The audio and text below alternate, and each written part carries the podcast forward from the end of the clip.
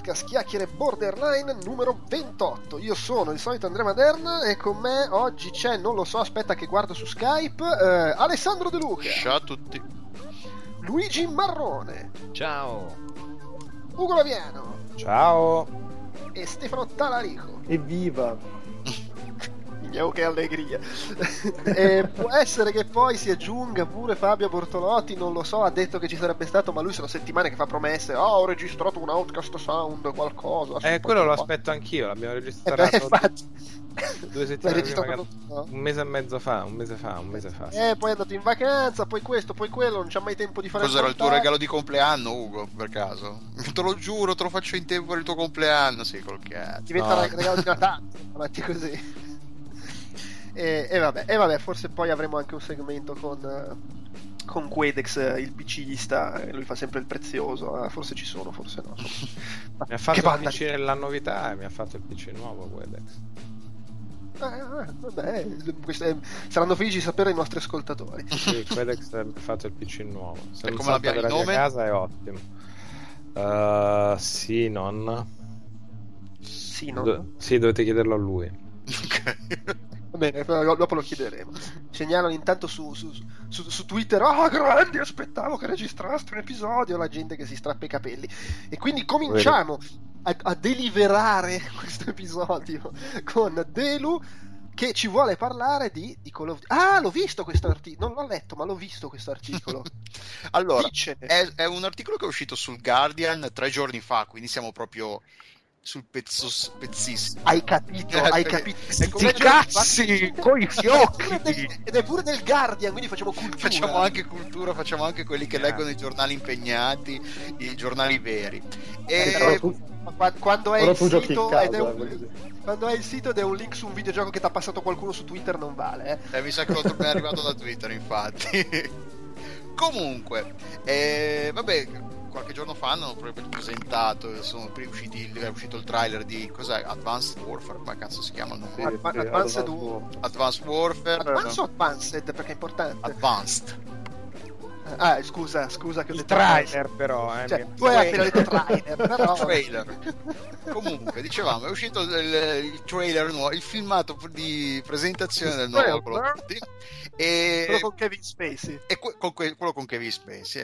Eh. E, oh. e, questo eh, giornalista del Guardian ha pensato di chiedere a un totale, a un tot di sviluppatori indie, cosa farebbero con Call of Duty se avessero loro il, uh, il marchio in mano, ma proprio nel, completamente con la stessa libertà che hanno, beh, con lo stesso budget la stessa libertà che hanno, libertà dubito, però con lo stesso budget che hanno in mano gli sviluppatori veri, quindi in questo caso Sledgehammer Games.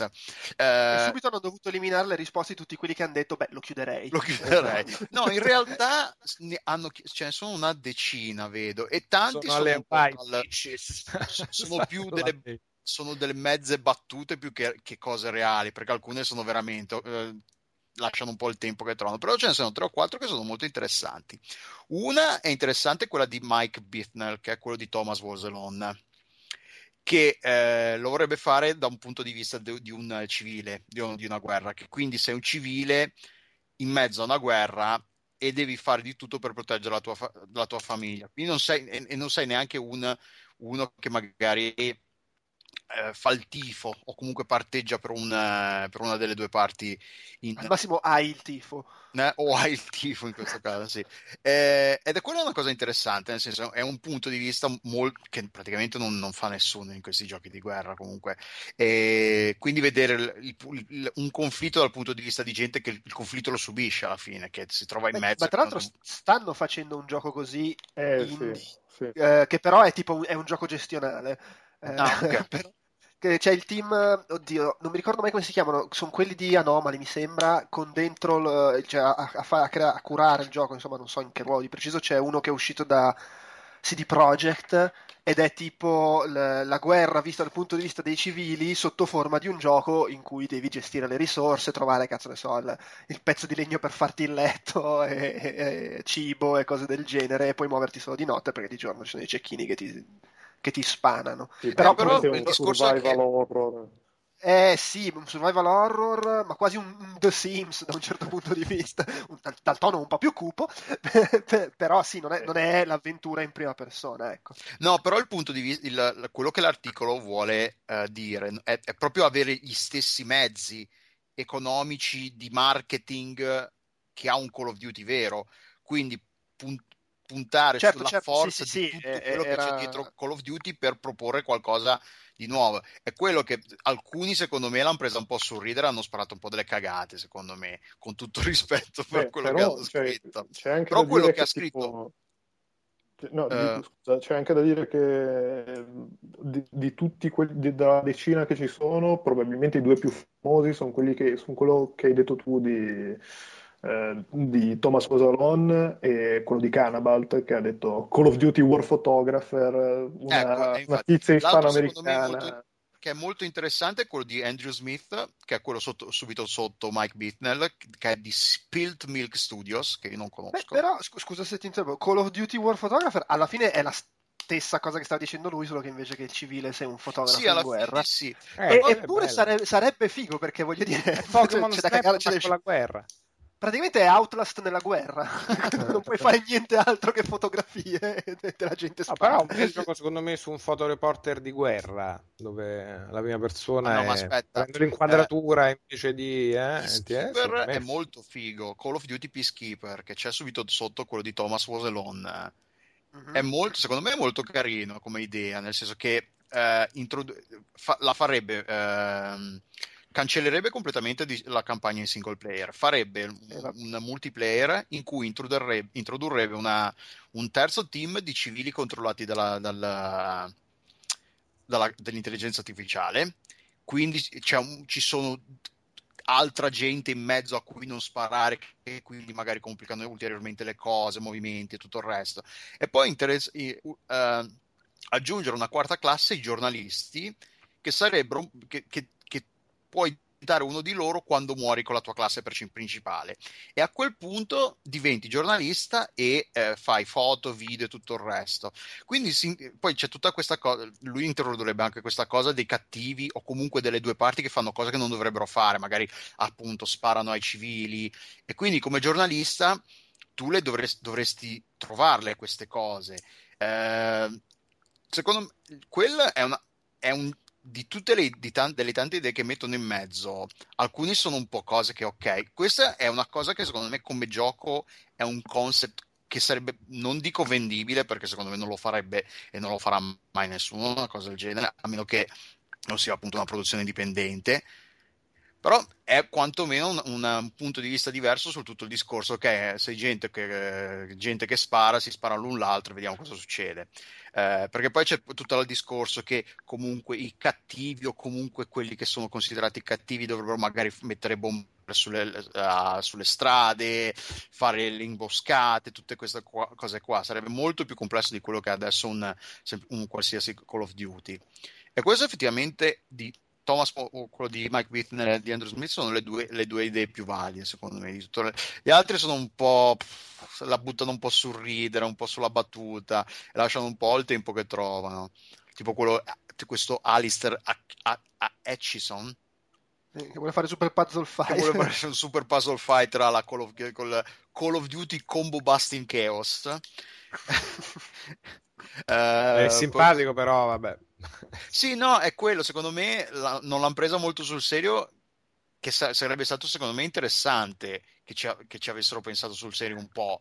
Magari non vogliono dare, dare delle idee troppo buone su una cosa così gratis, non posso neanche uh, biasimarli. Poi c'è quello che, che nel... è interessante quello che dice Ricky Haggett di Oni Honeyslug, che non conosco assolutamente, che visto che siamo nell'intorno, stiamo vicini al centenario della prima guerra mondiale di fare un gioco nella prima guerra mondiale, però in cui non spari, quindi c'è tutta la vita nelle, nelle trincee, quindi sei lì che cerchi di stare, in, stare vivo comunque con i bombardamenti continuamente, poi c'è la scena che eh, cioè arriva il momento in cui de- devi partire con, eh, con, le baionette esci dalle, dalle, dalle, trincee, tu magari sei uno di quelli che non parte, poi eh, il combattimento non lo fa vedere il giorno dopo, riprendi la stessa routine, però c'è meno gente. e quindi... Beh, poi puoi anche far parte, cioè, pensa a un gioco del genere che parti e poi è realistico, tipo se ti beccano muori. Eh, cioè, no, vabbè, vai. Eh, parti, esci e sei morto un 99 su 100 prima guerra mondiale. Vabbè, un, po', un, po', di gente è tornata da Sì, sì, no, quello sì. Poi ce n'era un altro che era in... Ma fra l'altro, questo mi fa venire in mente sì. così, mi, mi, oh, non proprio off topic, ma quasi, che quest'anno è anche il uh, settantesimo anniversario del, del D-Day. Ah, è vero, sì, sì. Qua, cioè, e, e, io mi chiedevo, non so perché fi- siamo finiti a parlarne, probabilmente per, per ragioni tipo, ah, prepariamo qualche articolo, qualcosa. E cioè, considerando quanto il D-Day si è visto e anche cose ispirate al D-Day nei videogiochi, Secondo voi lo fanno un DLC per Call of Duty sul D-Day, visto che è il sessantesimo anniversario, settantesimo anniversario? Potrebbe farlo tranquillamente. Cioè, cazzo, è nato praticamente Call of Duty con quella cosa. Beh, I primi due Call of Duty sono ambientati nella seconda guerra mondiale, entrambi. Sì, ma lo stesso... Vabbè, Anche non era un Call of Duty, però il, il, il, gioco con cui è... quelli di Infinity Ward hanno iniziato era, era il Medal of Honor con sì. il D-Day. Ah, non me lo ricordo, è vero, è vero. Sì, era. sì, ha fatto quello, poi sono passati a fare Call of Duty per, uh, per Activision. Per cui, cioè, non so, io mi offenderei se fossi il D-Day e Call of Duty non mi facesse un qualcosa sì. quest'anno. Poi cos'altro? È carina quella di James Parker, che la mette, lui la mette dal punto di vista tipo Gone Home, che quindi torni a casa e...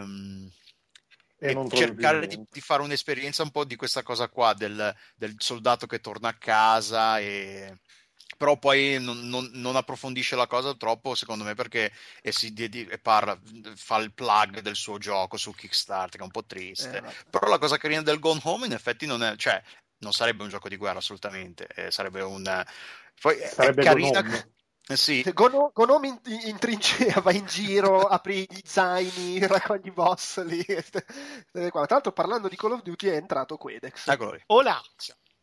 Salve.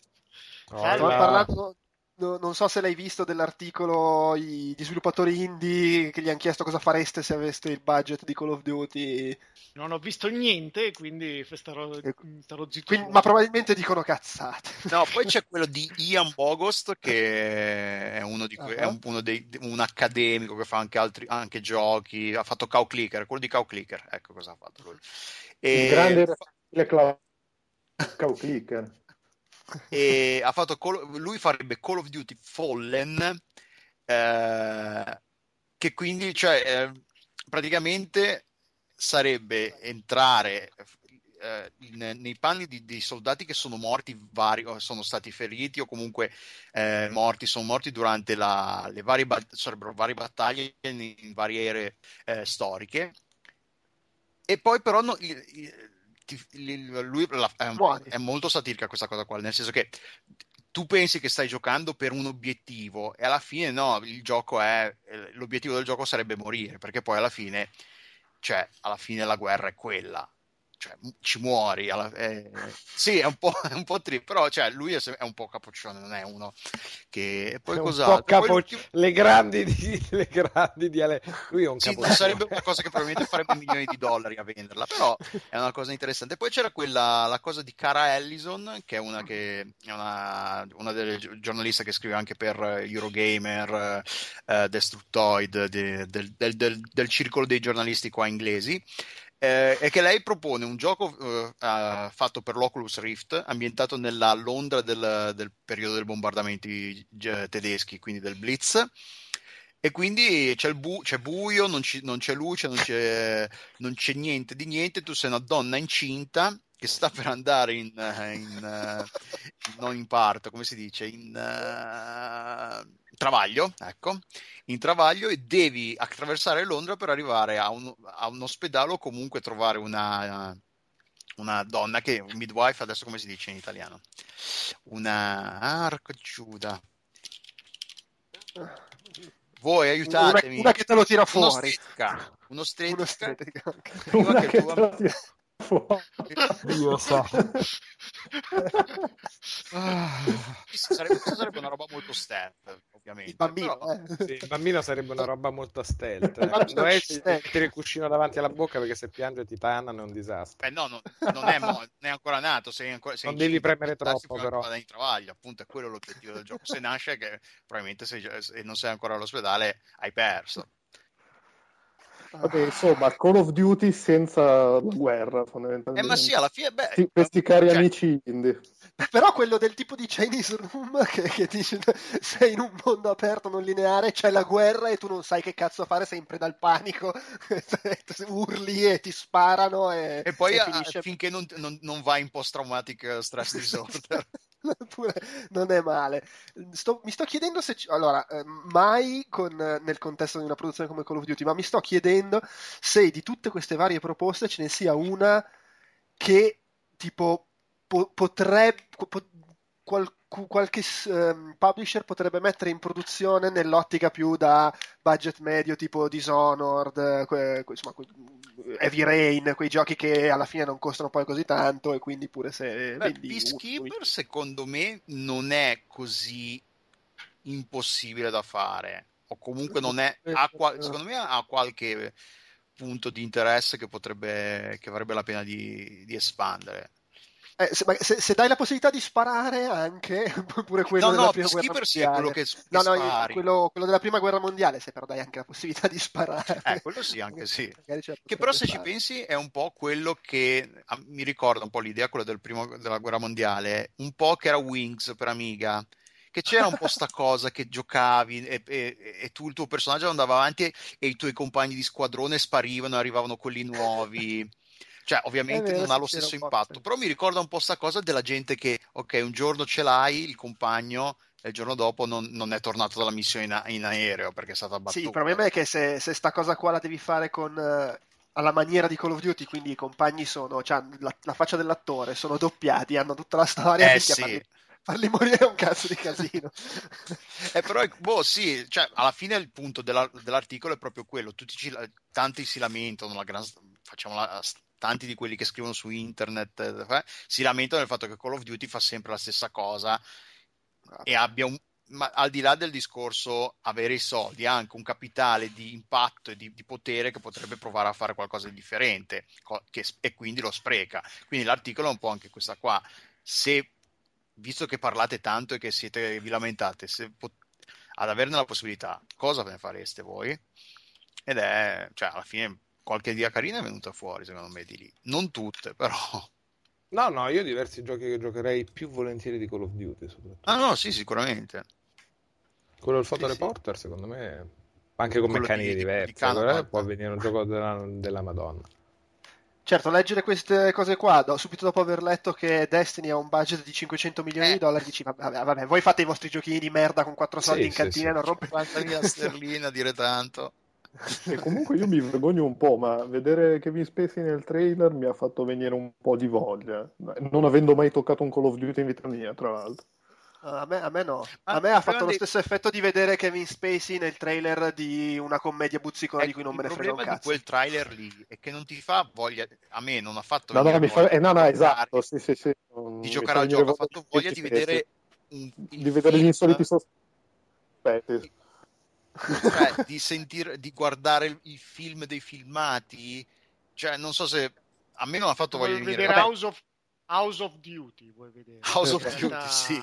Comunque allora, no. a me no la roba lì di, vedere, il, di giocarlo solo per la, la, prova recitativa di Kevin Spacey no. Cioè lui è bravo nel fare il dialogo ma il dialogo è proprio una roba super prevedibile Vabbè, ma tu lo giochi perché t- tu tanto lo giochi comunque Call of Duty. Sì, no, tra l'altro è vero, nel senso, sì, è vero, è Kevin Spacey, è figazza sentire parlare di Kevin Spacey, ma alla fine dice le solite cazzate, non è che dica chissà che bene, avrebbe detto sempre...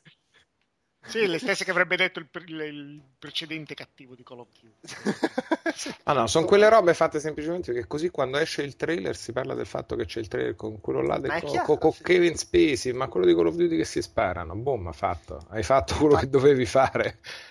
Tra, tra, l'altro Kevin Spacey che, non so, tre settimane fa diceva, oh, vabbè, ma Hollywood fanno sempre la stessa merda, io, insomma, i film di Hollywood, che palle, poi no, aspetta, facci, fammi fare Call of Duty, oh, comunque ragazzi, Hollywood, se volete farmi fare dei film, io ci sono. È facile dire a Hollywood fanno la merda quando sono anni che non fai un cazzo al cinema e, e, e hai trovato lavoro in tv.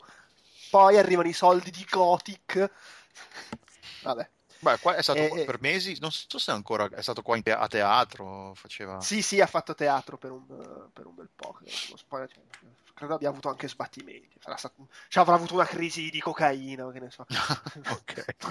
Sai che quando spariscono sti qua o, o, o, sono a disintossicarsi o sono a disintossicarsi, per cui non è che mi piace perché io proprio così sparo senza sapere assolutamente niente. Ad alzo zero, però, bam. sì, sì.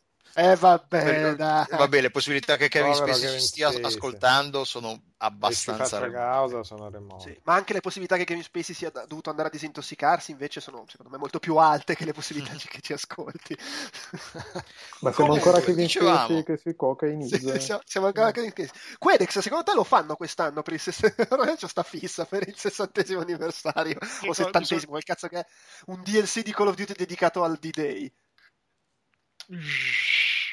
Eh? non, eh? No, secondo me no. Quest'anno, che... è...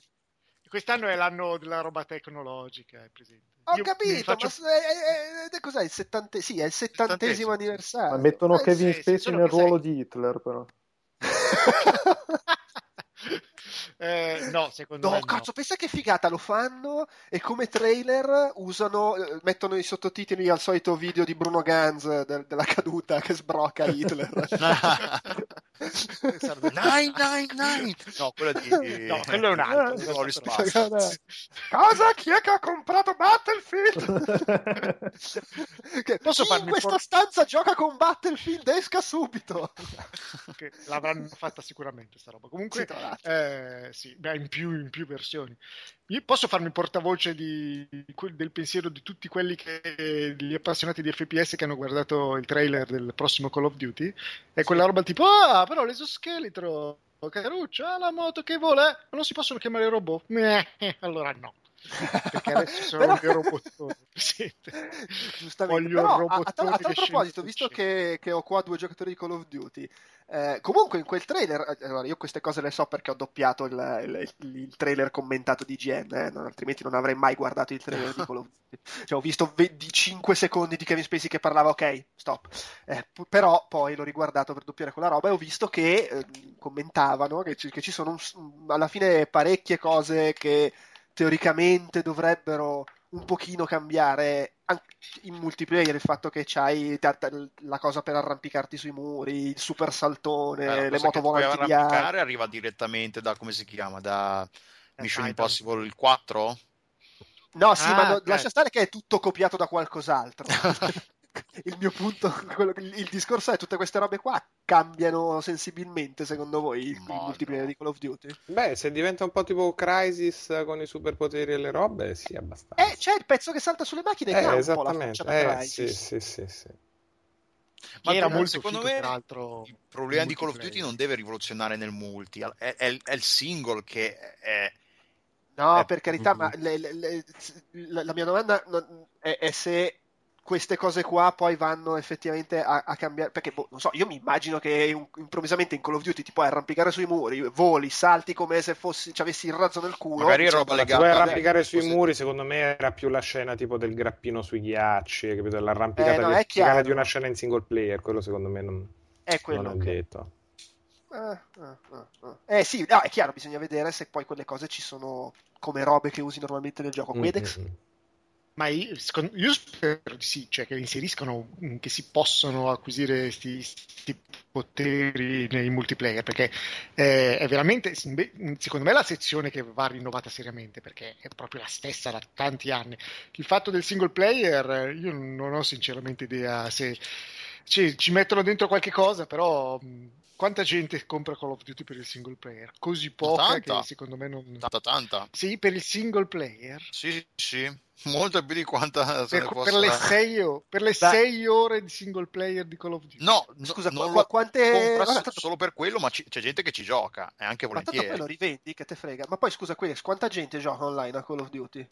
Tantissimo 60. quanti giocano tanto online? Dei cosa sono 20 milioni di copie? Quanti, quanti milioni di copie vende ogni anno? Ah, no, ok, non ho idea Troppe. quanti in percentuale. Cioè, alla, vende 20 alla... milioni di copie, in quei 20 milioni di persone penso ce ne sia una buona percentuale. A cui interessa giocarsi, la, giocarsi il film e poi vaffanculo lo rivendo a GameStop. No, sì, secondo me sì. ce ne sono tanti, sì, sì. Sono, secondo me sono più quelli che ci giocano in single che in multi. Soltanto che in multi fai, fa, fa rumore, diciamo, fa notizia perché comunque sono quei 4-5 milioni di persone che magari ci giocano continuamente. Eh beh, poi sono quelli che commentano su internet. Sono quelli che commentano su internet. Però sì, no, il, cioè, il problema, che è un po' anche il problema di Battlefield alla fine del discorso, è perché spendere risorse per fare una cosa così brutta. O la, o la, la rinnovi, la fai un po' come si deve, oppure risparmi i soldi e risparmi il tempo. Per lo stesso motivo per cui si spendono risorse per fare film eh, che costano una valanga di soldi e molto, cioè, quando va bene sono guardabili, cioè perché alla fine per il pubblico a cui si rivolgono va bene così. Eh, eh ma si spera. Però il problema è che a, far, a fare roba sempre più brutta, prima o poi anche sto pubblico ma dipende, dipende se sì. è più brutta per tutti o se è più brutta solo per per quelli te, che parlano su no, internet. Sì, cioè, non te nel senso tuo, nel no, senso no, Luca, però te è il target di cui fai parte tu. Cioè, se poi alla fine di quei 20 milioni a 19 milioni e 500 mila va benissimo così, che cazzo ne frega. Eh, bisogna vedere il prossimo. Era, era, stato uno di Activision che aveva detto che secondo lui l'acquirente tipo di Call of Duty non era neanche eh, considerabile un hardcore gamer perché in realtà tipicamente comprava solo Call of Duty in tutto l'anno Ma è vero. e quindi si giocava quello e è finita lì. Allora, io vista questa considerazione, ho sempre pensato che fosse gente che si comprava Call of Duty, il, il, single player se lo giocasse, se ne aveva voglia, e poi spendeva qualche settimana, qualche mese nel multiplayer fino a livellare al massimo, non lo so. Ho sempre pensato che fosse un po' così la, la cosa, perché insomma i server poi sono sempre strapieni di gente. Quindi, eh, però voi dite che secondo cioè, c'è tantissima gente che lo compra per farsi le sei ore che fondamentalmente finiscono poco prima di Natale e poi basta, non compra più nient'altro durante, durante l'anno? Non lo so. E, no, e comunque c'è un sacco no, secondo me no. Per, però cioè, quelli boh, che è... comprano solo il singolo è gente che compra anche gio- altri giochi, dici tu. Sì, Ma sì, sicuramente eh, sì. sì. Lo compra e poi lo rivende per comprarsi altro. Vabbè, poi cioè, stiamo veramente discutendo nel nulla perché che cazzo ne sì, sappiamo noi. Io dico solo che su 20 e passa milioni di persone che lo comprano ogni anno, penso ci siano un po' tutti i tipi di, di giocatori. Quello che lo compra solo per la campagna, quello che lo compra per la campagna e cazzeggia un po' online, e quello che gioca assai online. E quello che Comunque c'è da augurarsi che considerando che c'è gente che compra solo quello come FPS, questi abbiano almeno l'intelligenza di prendere a piene mani da tutte le cose più interessanti uscite nel frattempo. Quindi datemi la roba per i rampini, per attaccarmi sulle pareti, l'invisibilità, ah, sì, date quello sì. che volete, prendete da casa, stai non c'è nessun Anche perché cioè, io dubito che questi si mettano lì, cioè, nel senso, anche ipotizzando che effettivamente sia brutto, tra virgolette, per riprendere il discorso.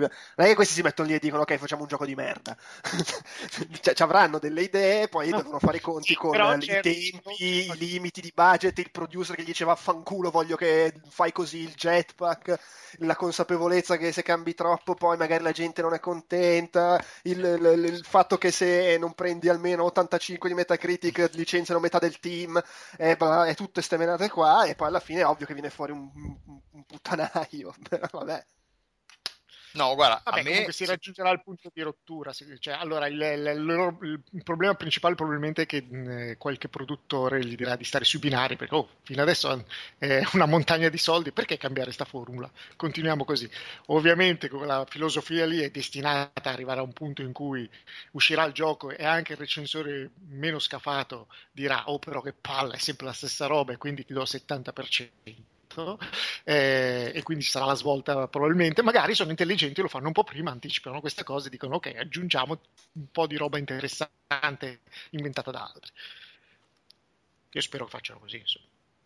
E poi eh, il discorso, quello che a me ha, di, dei, l'unico Call of Duty che veramente in single player ha fatto dire mamma mia basta, fate qualcosa di nuovo è stato quello prece- l'ultimo, il Ghost che secondo me però ha avuto tutti i problemi di essere sviluppato su 8 milioni di, di piattaforme differenti, su eh, due anni di, ciclo. No, secondo me cioè gli do tutte le come si chiama le eh, attenuanti del caso ci mancherebbe però è proprio stato è proprio quello che mi ha fatto vedere tutti i difetti storici della serie, l'AI, il fatto che le stanze piccole, tutte queste situazioni, e lì proprio basta, basta.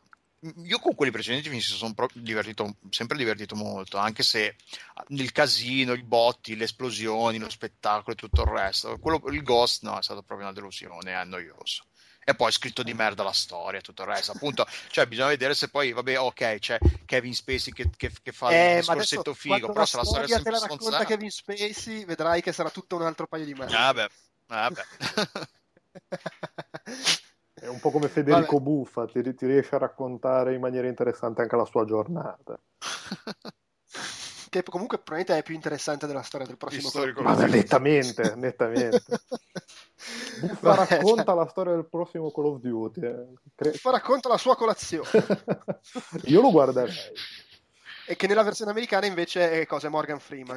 Eh, Morgan Freeman, anche se legge l'elenco telefonico, è fichissimo. Beh, era un po' come ad avanzi c'era chi era? Vittorio Gasman legge il menu esatto, della l'elenco pizzeria. Telefonico. l'elenco telefonico. Tra l'altro, io da quando ho visto la gag di, di, Morgan Freeman che legge l'elenco telefonico, che era tipo nel, dietro le quinte di Lego Movie, ogni volta che vedo un, l'altro giorno ero al cinema, c'era un trailer di un film con Morgan Freeman, iniziava a parlare e cioè, mi veniva troppo emozione. Ormai per me lui quando parla sta facendo apposta a fare la voce di Morgan Freeman. cioè, sì. eh, eh, vabbè, non ci posso fare niente. Andiamo avanti, eh, non so se andare avanti o meno con questa pratica notizia del gennaio 2014. Io, onestamente la, la, eviterei anche perché notizia. Eh, era, una pre- grazie al... era la previsione drammatica. Sì, era la previsione drammatica de, de, di uno degli sviluppatori di, di cosa, di The Kingdom Come uh, Deliverance, che diceva: Ma io quando stavo a parlare con la gente per, per stringere un accordo perché mi pubblicassero il gioco così mi sembrava che tutti si stessero cagando sotto che PlayStation 4 e Xbox One non avrebbero venduto un cazzo.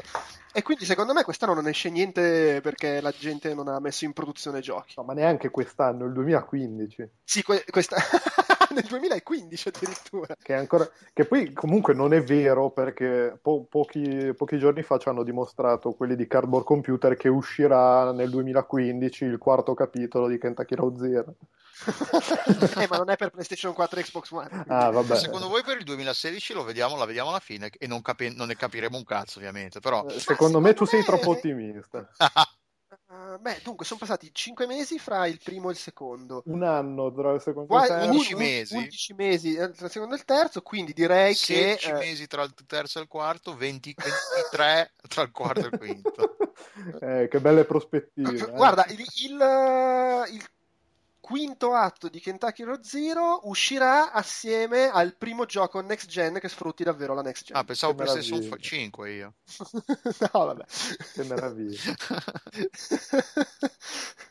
Eh, tanto già siamo agli indie che ti mandano i giochi. Ah sì, ce l'ho 360 Xbox One. Guarda, è uguale. L'unica cosa su Xbox One c'è la condivisione dei replay. E sti cazzi. eh, vabbè, del re, che poi è più o meno. Beh, che è comunque sempre meglio di Call of Duty. Ah, guarda, è uguale, solo che su Xbox One scatta. Ses- no, esatto. su, appunto, sì, su, su 360 va a 60 frame, mentre su Xbox One no. Eh però puoi condividere il replay. No, forse non c'era neanche quella funzione, mi sa. Eh, che cazzo, ma no, non perché non era, forse non era ancora nel tipo nel firmware della console al lancio. Ma, tra l'altro, scusate, la condivisione dei replay è una cosa di base della console, non c'è sì, un cazzo. Però, no? Sì, però c'è la modalità, perché poi diciamolo di cosa stiamo parlando, perché sennò si può... Eh sì, stiamo parlando di, di, Super Time Force. Eh, eh, quando tu finisci il livello, cioè quando tu finisci un, un segmento del livello eh, ti ah, fa rivedere poi... tutto il replay di, di, soli 60 secondi e tu puoi okay, condividere sì, quello. Sì, sì. Tra l'altro è sempre fichissimo da riguardare. Eh, sì, sì, perché poi in realtà poi il livello lo fai in, un, in, tre quarti d'ora e poi vedi tutto fluido in un secondo e pensi vaffanculo. eh, vabbè, è inevitabile. Comunque è bello, compratelo. Ehm, vabbè, Delu, dai, passiamo, compratelo tutti tranne Quedex che non ha le console. Eh, passiamo al prossimo argomento. Delu. Di questo ne parliamo, questo, questo è una cosa che mi ha fatto incazzare al tempo da morire. Allora, guarda, allora non lo so, cioè, devi essere tu giudice perché voglio dire ci sono quattro link secondo te li ho letti. Vabbè dai, è tutta la storia di King che a gennaio di quest'anno ha prima fatto causa a quel poveraccio che aveva creato uh, aspetta che adesso mi ricordo ah, ah che è quasi più dalla gente rosicano questa è, è, ma è un po' borderline tipo di sti, sti, sti, sti pezzi di merda che sono carichi di soldi Vabbè, fai, vanno... fai un, una cronistoria veloce allora, della Candy cosa. Crush i, i creatori di Candy Crush King uh, il 21 gennaio o lì, ha, ha, ha, registrato la parola, il trademark, il marchio registrato sulla parola candy. E hanno fatto causa. E, a... e, è già la cosa che ti dice, vabbè, ok, che cazzo, che cazzo volete? Non contenti, poco dopo hanno fatto causa a... Ehm, a quelli di Banner Saga. A quelli di Banner Saga perché c'era il nome Saga dentro e, e, e, e, ma il bello è che poi quando la gente ha cominciato, c'è stato vabbè, l'internet che si è incazzata, ma cosa fate? Due, fate 5 milioni di fate 2 milioni di, e mezzo di dollari al giorno e, e andate a fare causa a gente che quei soldi lì non li farà in tutta la loro vita tra l'altro perché solo perché c'è dentro Saga, tanto più che Banner Saga, non fa, può veramente ce- con, eh, centrare niente con Candy Crush. Ma poi hanno fatto anche... ah, e, e, poi hanno fatto, hanno fatto mandato come dire, le richieste di rimozione dall'Apple Store di tutti i giochi che avevano la parola Candy nel titolo. Ah, quella me l'ero persa, ma poi, no, ma poi avevano fatto anche causa a quello che aveva creato un gioco simile a Candy Crush. Adesso il porco Giuda non sì, c'è il link in mezzo. Che, che era un poveraccio che aveva, fatto, detto, che aveva fatto aveva detto Vabbè, che copiato poi, loro. Ma che poi dal loro punto di vista malato nel cervello della corporazione ed è, ha anche un senso perché dico oh tutta sta gente mette su App Store il gioco con la parola Candy nel titolo perché la gente cerca Candy Crush e così trova il loro gioco perché se è scritto Candy quindi vaffanculo fanno i soldi grazie al nostro successo però veramente cioè, che cazzo è poi, però immagino, immagino, sia quello il ragionamento di partenza. Sì, però boh, non lo so.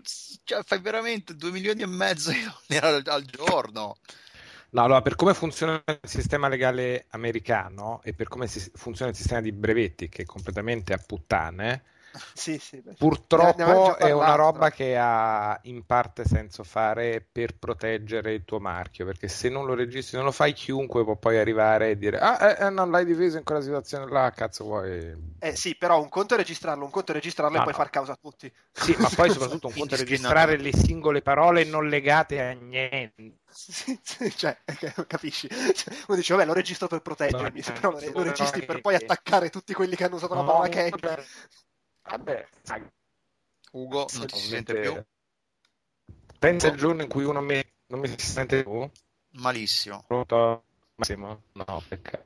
Mi sentite? Uh, aspetta, sì, ti, sì, ti metto giù e ti richiamo. Eh, non lo sentivo male solo io. No, no, no, no, no era okay. tutto a scarto. Avevo avuto un attimo no, no, di è, perché, è, perché, ha detto saga e l'hanno subito fatto. è arrivato su sì. take down anche Mi sentite? sì, sì, sì. Vai. Ma stavi dicendo qualcosa? Dicendo... Stavo dicendo qualcosa. Se uno si mette a registrare la parola saga, cioè metti conto che uno registra la parola quest o la parola adventure o la... la parola quedex. La parola quedex. Beh, che poi magari è anche registrata visto che era il eh, titolo sì. di un gioco. Nettamente registrata probabilmente. Una io una vita con questi qua... Ma cioè, con... se la prenderanno con anche lui non si se la sono presa anche con lui anche sì. lui Uno perché hanno scoperto che Quedex era registrato che cazzo parla questo ci, ci, stanno, arriva- ci stanno facendo i DDoS attack uh, a tutti Niente, proprio l'abbiamo perso. Abbiamo perso il Quedex. Vabbè, allora cambiamo argomento prima che. no, ma non è finita comunque, perché poi. No! poi è, è, stato, è, stato, scoperto che King aveva copa- copiato un gioco a loro volta. avevano copiato Scamper Ghost, il loro gioco Pack, Pack Avoid. Uh-huh. Aveva comp- copiato Scamper Ghost. Ma di quelle copie, e... proprio di quelle fatte con la carta carbone. Sì, sì, sì, sì ma no, ma poi c'era stato un... Era uscita un, un'intervista più o meno ufficiale di ricordo se era mezza anonima uno che proprio e che aveva, che era, aveva detto sì sì ho lavorato per King mi avevano detto uh, sì sì questa roba qua copiala cambia un po' due cose prima che così in modo che non sia proprio una copia spudorata però fai così e quindi poi lo, King ha tirato giusto Pac Void l'hanno, l'hanno tolto e hanno ammesso sì che era stata un po' una cosa un po' forse mai fatta male, era un po'... Eh, ah sì, perché poi sì sì sì ci sono la, la serie di email sotto sul link che vi ho messo lì e quindi ti viene un po' da dire ok, quindi voi fate causa chi Uh, non, non, ha niente a che fare col vostro, però voi a voi a vostra volta copiate la roba. Uh, e poi ce n'era un altro, aveva fatto causa a quello che aveva creato un gioco simile a Candy Crush, però prima di loro. e questo qui era tipo un poveraccio che aveva fatto il gioco per pagare le, le, le, le, cure alla madre. Ma sai quelle storie che dici, ma siete veramente delle merde? Sto qui aveva fatto tipo 500 dollari col gioco, una roba del genere. No, è il patent trolling. È, ma no, ma è, non è tanto il, è proprio, è proprio il, fai così tanti soldi che è gente che non intaccherà mai il tuo il tuo um... eh sì poi c'è il link che dice non avremmo mai dovuto fare pacca poi sì comunque sì è stata in, que... in quel... quella settimana quei dieci giorni King è salita Beh, al... alla ribalta per, le... per, i peggiori motivi perché poi comunque uh si sono comportati malissimo con un sacco di gente. Poi hanno, hanno ritirato anche il, il, come si chiama, la causa contro quelli di Banner Saga. Alla fine, non so se. Co- comunque, fra poco ci arriva causa da, da, da King anche a noi. Continua a uscire e entrare sì. gente. Ci sta... C'ho gli hacker nel computer. eh, sì, no, ah. merda sono delle, sono, sono, sono, abbastanza delle merda alla fine. Eh, stai peggiorando la tua situazione. Eh. Mi, mi, raccomando la copertina del podcast con uno stronzo sopra il logo di così ci vengono a cercare. Ah, vabbè, dai, passiamo a co- questa cosa di, di, quando è? Di marzo dell'anno scorso? Cosa? Multiplayer No, questo di oggi, l'ho letto, l'ho, l'ho trovato. Ah, oddio, oddio, che emozione.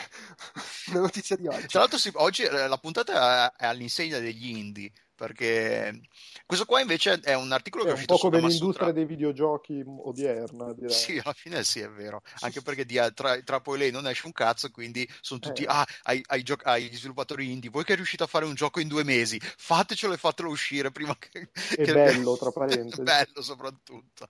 Comunque sì è, è un, un'intervista a 5-6 sviluppatori uh, indipendenti che ha fatto uscire giochi in, in passato e gli chiedono se il, loro, per, secondo loro è valsa la pena e ne vale la pena di in, in implementare eh, un multiplayer, modi, modalità multiplayer nel loro gioco.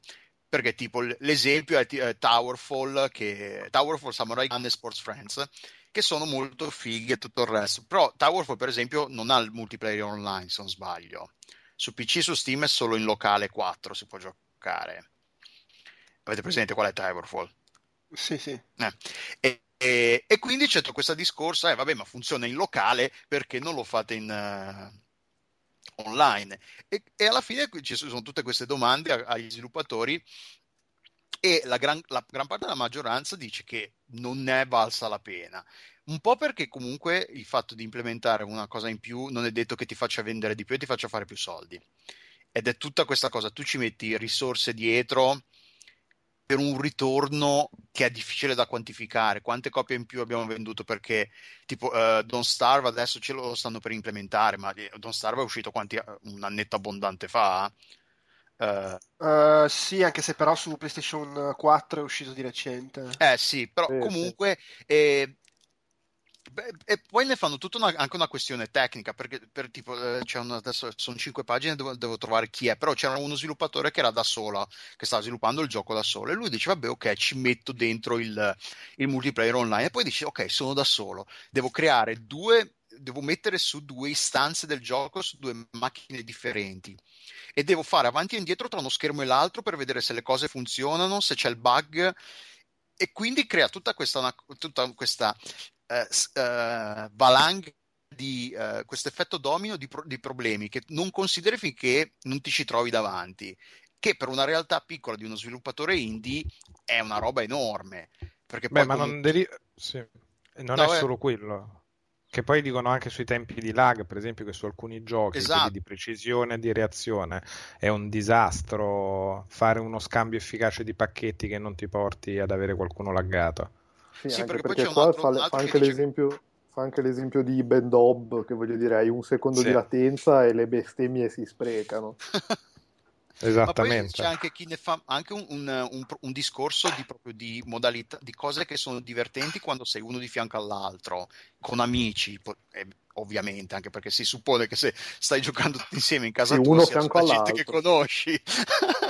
e sì. quindi Towerfall funziona anche perché il discorso, ah, ti spari la freccia, sei un ah, bastardo, un po' come Force Swords, Zelda Force Swords, eh? c'era tutta questa cosa. Sì.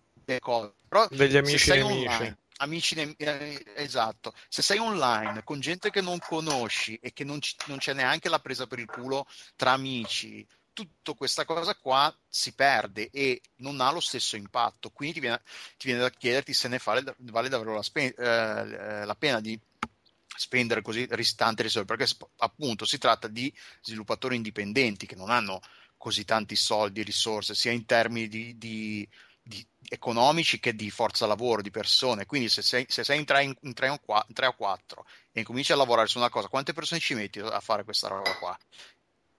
È, sono aggiungi delle... È, è una figura interessante perché comunque non vedi le cose da un punto di vista di, di gente che, di, che, i giochi li fa.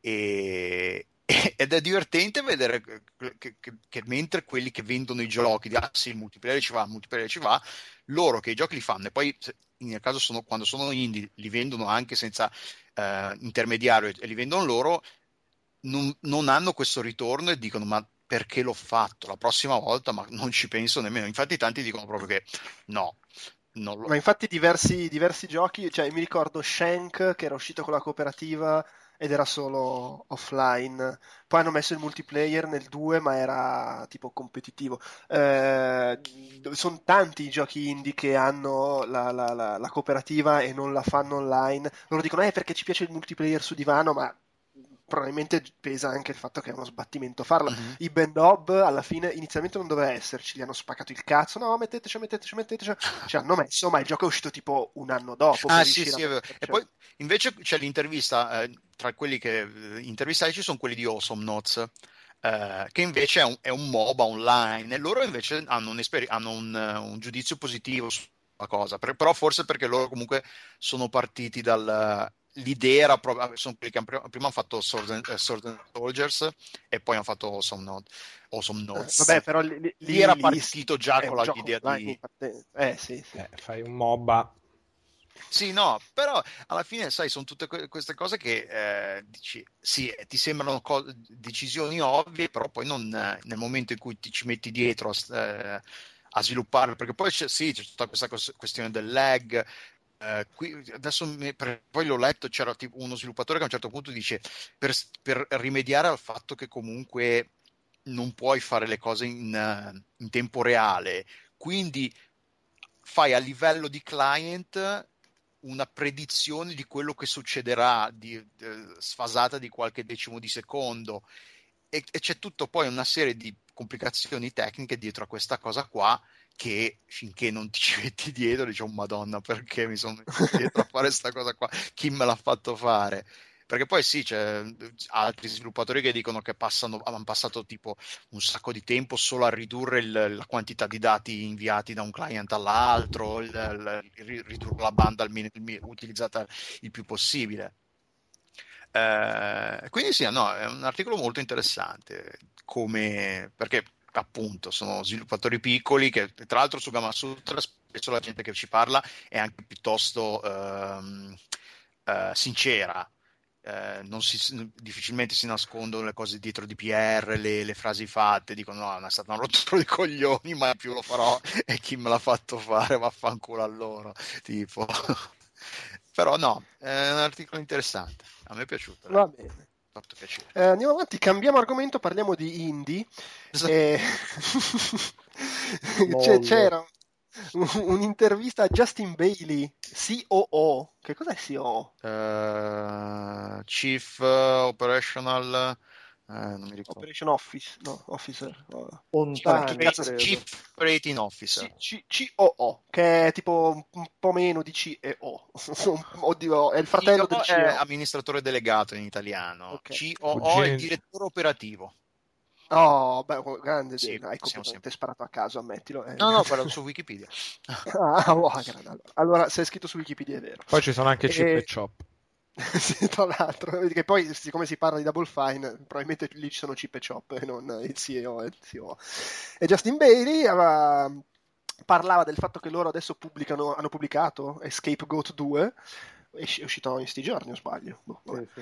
E, e, ehm, e, eh, c'era questa intervista in cui parlava un po' della solita tiritera dei saldi eh, e diceva occhio perché i giochi indie stanno diventando un po' come i casual game che eh, non, è un, non dal punto di vista dello sviluppo, dice perché gli sviluppatori indie fanno le figate innovative e tutto, ma dal punto di vista della percezione della gente che ormai non vuole più spendere un, un, un cazzo di niente, credo sia state le, le parole esatte di, di, Justin Bailey, per comprare i giochi, dice per questo motivo noi in Double Fine vogliamo che gli indie costino il giusto e quindi Escape God 2 costa quello che costa, onestamente non lo so, i giochi Double Fine come Cost Quest eh, che hanno un budget elevato, lì facciamo pagare quello che devo costare, eccetera. E lui, lui, faceva poi eco ad altri che avevano sbroccato, tipo Jason Rohrer che diceva eh, eh, la gente ormai as- aspetta i saldi e questo fa sì che quando il gioco esce e i tuoi fan che comprano subito il gioco sono in quattro gatti se il gioco è online, non c'è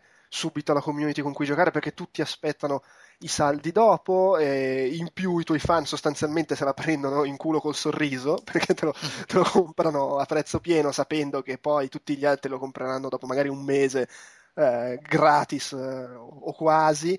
E, e, e, insomma anche lui si, si svalutano i giochi eh, bah, c'era pure um, Cliff Harris che è lo sviluppatore di Democracy e anche lui diceva queste cose, si svalutano i giochi, eh, e dice anche il giocatore poi che spende così poco per un gioco eh, e, e, sente di aver investito poco, gliene batte un cazzo del gioco, ci gioca un attimo, la molla lì, la gente non gioca più, è uno schifo i nostri figli! Eh, Nessuno pensa ai bambini. Sì, la gente si diverte di più a comprare che a giocare, ai miei tempi. Vabbè, però... Beh, sul discorso che svaluti un po' il gioco è un po' è vero, nel senso che... È, cioè lo Vabbè, dai, anche, abbiamo, abbiamo tutti noi. Steam pieno di giochi che non abbiamo mai esatto. lanciato. Sì, ma lì... io ho smesso di comprare. Sì, ma quello deriva anche da, almeno nel mio caso, per esempio, da questa ad acquistarne molti in bundle, in humble bundle varie che ti attivano le chiavi, cioè magari faccio l'humble bundle perché c'è quel gioco che già ah, proprio quello volevo giocare, ce ne sono altri 5 che vabbè sti cazzi e metti giù i soldi e poi ti appaiono sul catalogo, magari gli altri non avevi mai avuto intenzione di lanciarli. Beh, no, però no, sul discorso che svaluti che, sva- che, no, che sono d'accordo, ma è un, dis- è un discorso che, che, faceva anche Satoru Iwata in un'apertura di una GDC, credo, di 5-6 anni fa. Sì. Ma che poi è la stessa, cioè alla fine è lo, è lo stesso procedimento per cui i, i giochi AAA nella mente della maggior parte delle persone costano 20 eh, euro più due giochi restituiti a GameStop sì. e nessuno mai si sogna di spendercene 60 o 70, cioè ormai quello è il prezzo che il mercato è disposto a pagare. Esattamente. Eh, cioè, que... Alla fine è lo stesso sistema, sì. Una volta che ti abitui così è, è, dura, a meno proprio che ti esce il gioco di cui non riesci a fare a meno e lo vuoi comprare subito. Eh, ma come ne esci? Eh. Beh, eh, o spe- cominciano a spendere meno per fare i giochi, perché comunque se a me fa un no vabbè, quello, quello, è il lato dei giochi grossi ma sul lato dei giochi indie cioè, eh no fine... quello sul lato dei giochi ma secondo cioè per, per citare il, il, il, nostro buon Calcat- De Sangre Calcaterra esce troppa roba. Il discorso è che comunque il mercato eh, non mica sei obbligato a comprare tutto cioè... no, eh, no, no aspetta, però no. dal punto di vista di uno sviluppatore è diventato molto dal più competitivo dal punto di vista dello sviluppatore c'è tanta roba lì marea di roba che sta uscendo. farti notare è, chiaro, è, più difficile. Eh, se, e, e, non c'è neanche in realtà la concorrenza perché la gente non decide compro questo o quello a, a 10 euro, ma decide vabbè aspetto che con 3 euro li posso avere tutti. Sì, ma poi è, è, un diretto risultato della democraticizzazione dell'internet e dei videogiochi e del fare di nuovo i giochi da garage che tutti si possono quindi mettere dentro e sì c'è molta più gente, molta più scelta. Sì, no, no però la, la, la, svalutazione dei prezzi pe- peggiora la situazione da un lato perché o, eh, o cioè si passa da una situazione in cui vabbè c'è concorrenza spero di riuscire a vendere più dell'altro a no vendiamo tutti però non ci guadagniamo quasi un cazzo no ma in realtà in poi realtà... è che guadagnano veramente in pochi. Sì No, vabbè, ma in realtà eh, sempre, non mi ricordo se era legato a quell'articolo lì o da un'altra parte, perché questa cosa è più o meno ciclica, cioè ogni tre mesi se ne vengono fuori con eh, però i saldi ci ammazzano al mercato. eh, in realtà poi è saltato fuori che, che anzi guadagnano, cioè guadagnano magari meno con il fatto dei saldi, ma dopo i saldi c'è un sacco di gente che dice ah sai l'ho comprato ai saldi dovresti provarlo l'amico lo prova e lo paga intero o comunque lo paga saldato di meno ma lo paga comunque un po' di più che i saldi e quindi no, chiaro, sì, lo sviluppatore ci guadagna è contento lo stesso e... ma quell'elemento pubblicitario c'è sempre il, il, immagino il problema sia che Que- appunto succede questa cosa quando ci sono i saldi, ma finché non ci sono i saldi le vendite sono, sono moribonde no, per la maggior parte dei che avevo probabilmente messo, mi, tra, sicur- perché in, quando è uscito questa serie di articoli che state citando voi, cioè, sono usciti tipo uno dietro l'altro, com- combinazione, sì, sì, è stato sì. il periodo che ne, se ne parlava, e ne era uscito uno o due su Gamma Sutra sicuramente, almeno uno, in cui c'era un'intervista, probabilmente che è quello che dice Stefano, in cui c'era uno sviluppatore in cui lui aveva propostato proprio i grafici dei, dei, delle sue vendite, e in cui lui, lui era, diceva senza problemi che era contento delle, dei saldi e tutto il resto. Tra l'altro mi sa che ne avevamo parlato. E, ne avevamo parlato, ma forse c'era, c'era, tipo la conversazione di, di, qualcuno che parlava con uno sviluppatore indipendente a, alla GTC e gli ha ah, detto no, ma eh, cosa pensi? Pensi che gli, che gli, saldi di Steam siano il male? Lui era scoppiato a ridere come dire ma che cazzo dici? non mi ricordo se era un aneddoto che ne avete parlato voi o che l'ho letto su Twitter o su, da qualche parte. Quindi sì, ci sono entra- le, i due lati delle, della, le due facce no, della medaglia. Eh, sì, sì. Ah, è vero che svaluti, però c'è tanto... chi la piglia in culo e chi eh, riesce sì, è vero che svaluti, però c'è gente che, che, ci fa i soldi, che è contenta che alla fine di vendere tante è copie. Sì, ah, ma anche perché io, credo io che nel caso specifico quelli che la prendono al culo siano veramente meno, ma molti meno rispetto a quelli che No, però io capisco quelli, quelli, che dicono io uh, ho fatto questo gioco per quello che ci ho speso e ci ho investito e non ci posso fare un cazzo, è giusto buttarlo fuori a 10-15 euro e sapere che ormai la gente non te lo compra a 15 euro perché la gente è abituata che quel genere di gioco lì lo compri a eh, 5. Prima che uscissero i saldi che ci fosse questa tradizione, diciamo, tra virgolette, dei saldi. Apre... Prima che nascesse questa tradizione, io leggevo molti meno commenti che dicevano: Eh, minchia, però 15 euro per sto gioco è veramente una merda. Ma l'avrebbero comprato, l'avevano comprato, l'avrebbero comprato? Beh, prima sì, okay. è questo che sto dicendo. ovviamente non è che i commenti che vedo io fanno statistica, eh, ci mancherebbe, però eh, questa che poi alla fine, ripeto, è lo stesso meccanismo mentale che si è verificato sui giochi mobile, che eh, il gioco a ribasso è, no, no, non anticipare. Gente... No, vabbè, ma è lo stesso meccanismo, il Beh, giochi, giochi a ribasso e la gente non vuole spendere più di 80 centesimi, dei, non... la gente non vuole spendere più di gratis degli MMORPG. Sì, o, o le, gli MMO free to play o appunto i, i, giochi nuovi non li compri a 70 euro, ma li compri a quel, quello che riesci a sfangare portando la, la merda GameStop. Con la differenza che su, su quelle vendite lì, però, a, al, al, publisher i soldi vanno. Perché cioè, GameStop lo paga il, il, gioco che a te vende prendendosi i giochi in cambio. Gli hanno pagato 30-40 euro, quant'è alla fine loro? Cioè, il, il, gioco nuovo tu, cliente, lo paghi 20 euro perché gli porti dietro i giochi, però il il, il, prezzo di, di vendita gli, gli, arriva ad Activision. Nel caso del gioco indie, no, se tu aspetti il saldo, a, a, chi ha fatto il gioco arriva il prezzo del saldo. Sì, sì, sì. Poi, vabbè, per carità, non però... metto in dubbio che va benissimo per, per, mille motivi, però effettivamente c'è questa cosa che uno fa un gioco da 15 euro e, spera, e si affida a, que, a, a, a, quelle povere anime vie che glielo comprano da 15 euro e gli altri via. Quando poi 15 euro, obiettivamente, quando Call of Duty lo mettono in vendita a 70 e se ti interessa solo la campagna lo finisci alla, nello stesso tempo che ti richiede il gioco da 15 euro, come cazzo fai a dire che costa tanto quello da 15 euro? Eh, vabbè, lì si entra Giusto. poi tutta la questione. Ma, ma poi scusa, avranno, avranno eh, qualche diritto, cioè nel momento in cui offrono il loro gioco su Steam, eh, immagino che l'autore possa dire al responsabile di Steam: Guarda, che il mio gioco non sì. voglio che vada sotto, sì, con un sì, saldo sotto no, il no, cioè, quello certamente, cert- ma certamente, ma infatti lì la, la, lamentela non è su ah, il mio gioco viene messo in saldo, io non ci posso fare un cazzo. Credo che la lamentela sia più il, il, mercato ormai funziona in questo modo e so che inizierò a vendere davvero quando lo venderò a un terzo di quello che dovrei fare per, Perfetto. Per internet. Però la risposta a uno che ti dice una cosa del genere è ok, fatti due calcoli. Tu sai che per guadagnare dei soldi da sto gioco devi venderlo a 7, dollari, 7 euro, eh, vendilo a 15 all'inizio e poi vendilo in saldo a 7. Vabbè, ma, ma infatti insomma, è probabilmente quello che stanno cominciando a fare. Anzi, eh, ah, sì, che hanno già cominciato a fare. È la, fondamentalmente... è la più basilare legge economica. Che chiunque abbia studiato un po' di macroeconomia la sa sta roba sì, del sì. prezzo di riserva, che poi prima la vendi a un tot e copri, le, copri tutta la gente che è disposta a comprarlo a quel prezzo esaurito quella, quella, porzione di mercato lo abbassi per, per raggiungere ah, un'altra certo. porzione, cioè lo, è la base, cioè, lo so io. Lo metti in vendita al doppio e, e, poi subito dopo fai un bel post su un forum, ah lo scandalo del free to play e dei giochi freemium, Diceva, io invece vi faccio pagare il gioco quello che merita. Anche perché voglio dire, con quello che non guadagni, cioè quello che non guadagni dal periodo di saldi, alla fine è come se l'avessi pagato per un investimento di pubblicità è chiaro, sì, sì. No, è, cioè, non, è, è, quello, credo che... Ma sì, ma poi lame- è, è, gente che si lamenta sul posto di lavoro. Esatto. esatto. Esattamente. alla, alla, macchinetta del caffè. ma, sì. Tutto ciò si collega allo studio di Ars Tecnica sul numero di giochi, la percentuale di giochi mai lanciati dagli utenti di Steam? Cioè comprati mai lanciati? No, sì, un pochino si collega. Vabbè, sì, sì però... Sì, sì.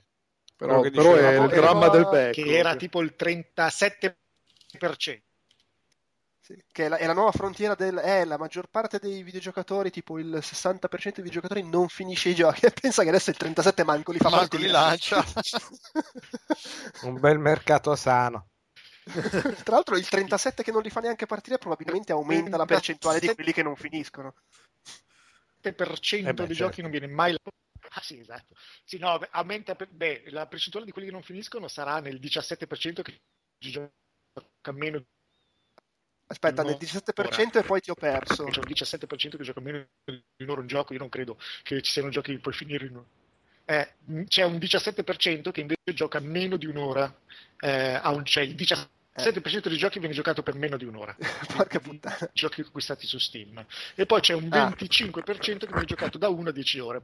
Cioè da 1 a 10 ore è probabilissimo che sia la, cioè, quel 25% sia un sacco di gente che li finisce, ma, ma meno di un'ora il 17% è sicuramente gente che lo gioca e eh, non lo finirà mai. poi c'è un 1% di gente che gioca più di 450 ore allo stesso gioco. Vabbè, ma quello che con uh, Diablo 3.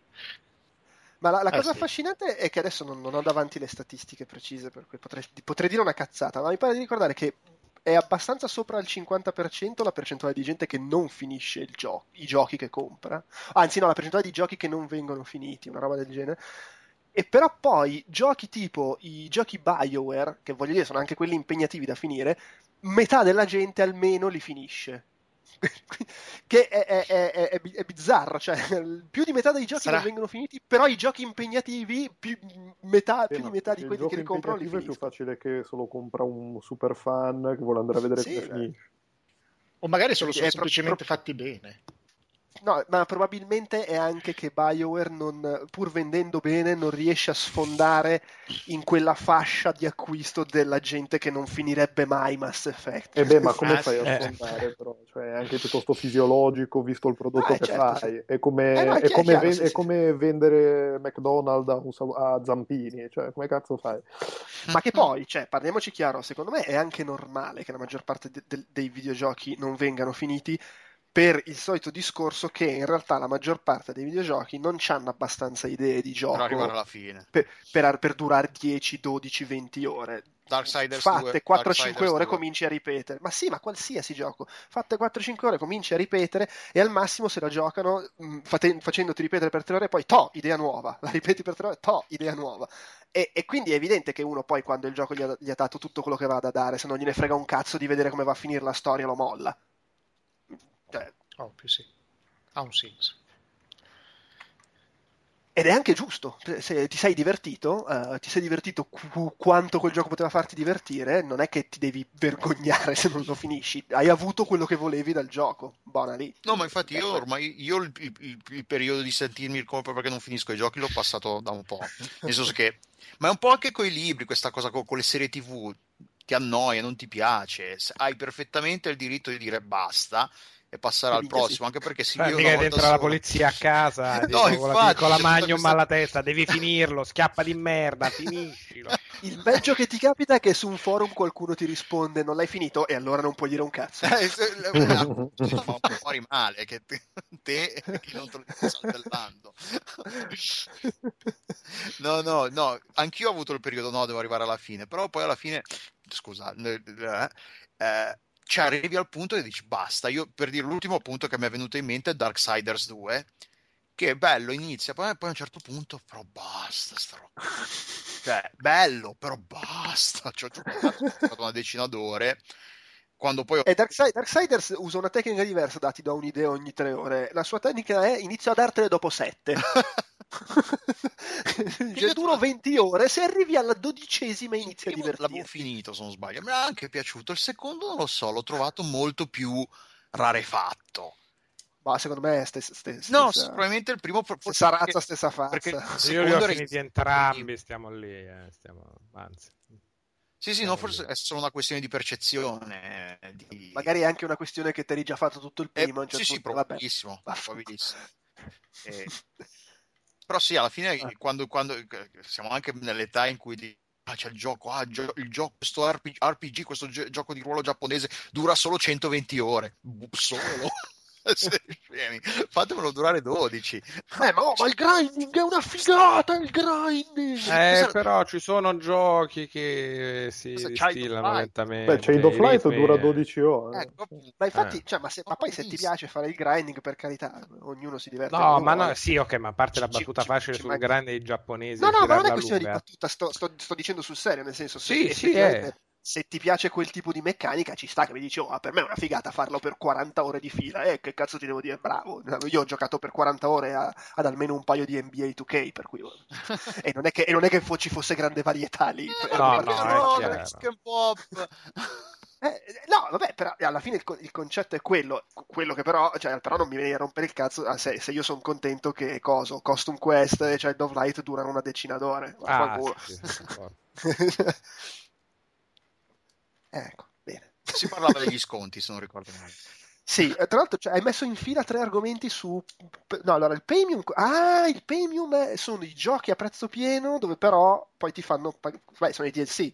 Eh, no, è div- allora, questa qua è una roba che è uscita su Edge, che tra l'altro spero che si apra l'articolo perché io l'avevo letto sulla rivista. E poi combinazione... Edge, quindi, quindi, sarà una cagata che se la tira con in fondo un voto messo a caso. No, no, non è un... È, non è un... di capire che è Edge, no? Così no, non è, un, è, una, è una feature, non è una recensione ah, e parla di come eh, inserire i, fr- i, i, premium, il premium, che è questa nuova parola, questo neologismo uscito da poco, che è praticamente prendi Forza Motorsport 5, che aveva questa cosa che poi potevi pagare per, non mi ricordo, per sbloccare le, le macchine, avere più crediti, io non, non ci ho giocato, però è quando tu paghi un gioco e quindi paghi un gioco e ti dici ok 60 euro quel che è e poi ti mettono questi elementi da free to play dentro che rompono il meccanismo del gioco. Perché il, il game design di, di un gioco fre- gratuito e un gioco che paghi è completamente diverso. Si basano su, su idee completamente diverse e obiettivi completamente diversi. Il, il free to play è, disegna- è, è, creato in modo da romperti i coglioni al punto che o smetti di giocare o paghi perché non farti rompere più rompere i coglioni. Che funziona, poi ne parli, c'è un articolo dopo che eh, combinazione, però nel momento in cui tu hai già pagato un gioco, poco tanto che sia, poco importante, il fatto che poi ti vengono a rompere i coglioni ulteriormente per chiederti altri soldi, spezza il meccanismo e anche se vogliamo un po' l'accordo tra acquirente e produttore del gioco. Perché poi eh, le spese aggiuntive di eh, Forza Motorsport, tra l'altro, erano anche piuttosto care. Se non sbaglio, non mi ricordo se poi le hanno con una patch sì, le hanno, rimosse, hanno abbassato i prezzi. Le hanno, ridotte, le, le, hanno ridotte. Sì, le hanno ridotte e hanno fatto diversi. Hanno fatto... Gli, era, gli era piovuto addosso talmente tanta merda ecco. che hanno. Sì. E quindi l'articolo fa tutto perché poi fa il paragone con tipo per esempio ehm, come si chiama? l'Ultimate però Team cioè, scusa il, il, problema è quello che hai detto inizialmente il, nel momento in cui tu mi, mi mozzi l'esperienza per, per, per, spingermi a comprare perché in sé il fatto di mettere della roba a pagamento dentro vabbè cioè sì, no, il fatto che Forza è uscito di suo piuttosto, il... piuttosto segato di roba, cioè senza, senza piste, senza, con poche Perché auto. Nel, nel, momento in cui tu metti il, il, il premium, in questo caso in Forza, era, era, sporca perché c'era la sensazione che il, il, salire di livello o comunque il guadagno dei crediti fosse eh, artificialmente rallentato.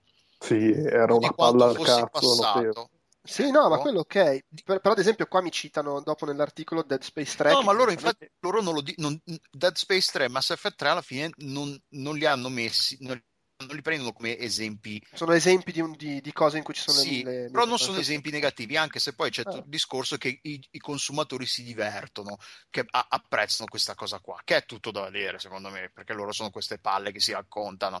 Però poi Vabbè, allora loro le raccontano, immagino, sulla base del fatto che i consumatori gli danno i soldi eh, per poi, quelle cose. Eh, di, su questa cosa qua c'è una, uno degli articoli che ho linkato dopo, è molto interessante, che è uscita, una cosa uscita oggi.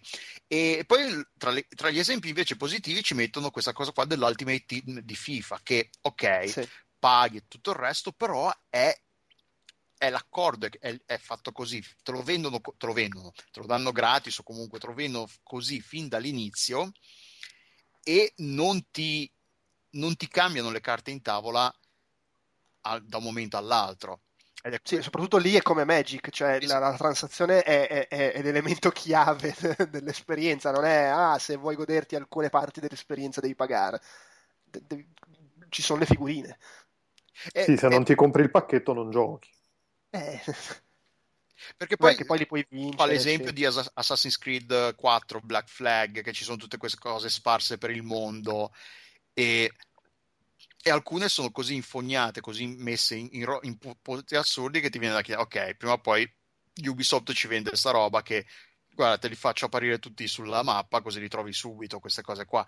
Eh, però è, è una cosa che fortunatamente non è diventata così comune l'esempio di Forza Motorsport forse è stata una cosa che è un caso più unico che raro finora, perché non mi sembra di avere... Ok, i DLC sono una cosa a parte e, po- e si può discutere su quanto i DLC siano roba che avevano progettato di mettere nel gioco e poi hanno deciso in fase di design, ok, sta roba la vendiamo a parte così ci sta dentro, che, che in Mass Effect 3 tutta la parte di Omega, Omega che poi è uscita dopo, era chiaramente una roba che avevano già scritto.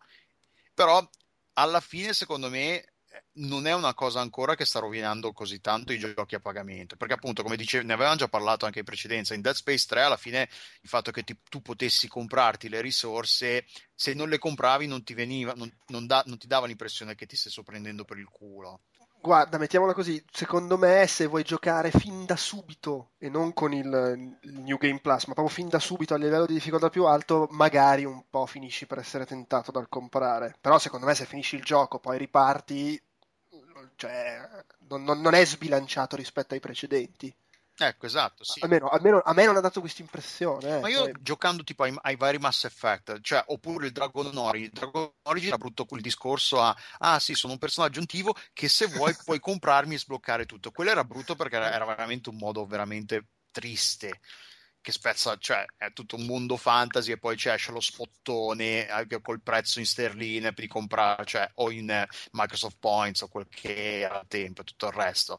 Però in sé, alla fine, se non l'avessi comprato, io l'avevo comprato comunque perché avevo preso, se non sbaglio, la, la, la, la Collectors e quindi ce l'avevo già incluso uh-huh. tutto il resto. Però ti viene un non ti sembra che l'esperienza sia così castrata e, non, e soprattutto non, non, ti dicono ah se giochi nella versione normale tu eh, ogni mostro ti dà 100 punti esperienza però se paghi ti dà, ogni mostro ti dà 200 punti esperienza è quello il discorso che, che cambia le carte in tavola e mi dici e, e mi, io ti ho dato i soldi e ne vuoi anco, ancora per farmi giocare al, al, gioco più divertente e mi rompi ancora i coglioni cioè è quello che non funziona in, in, nel sistema P, premium.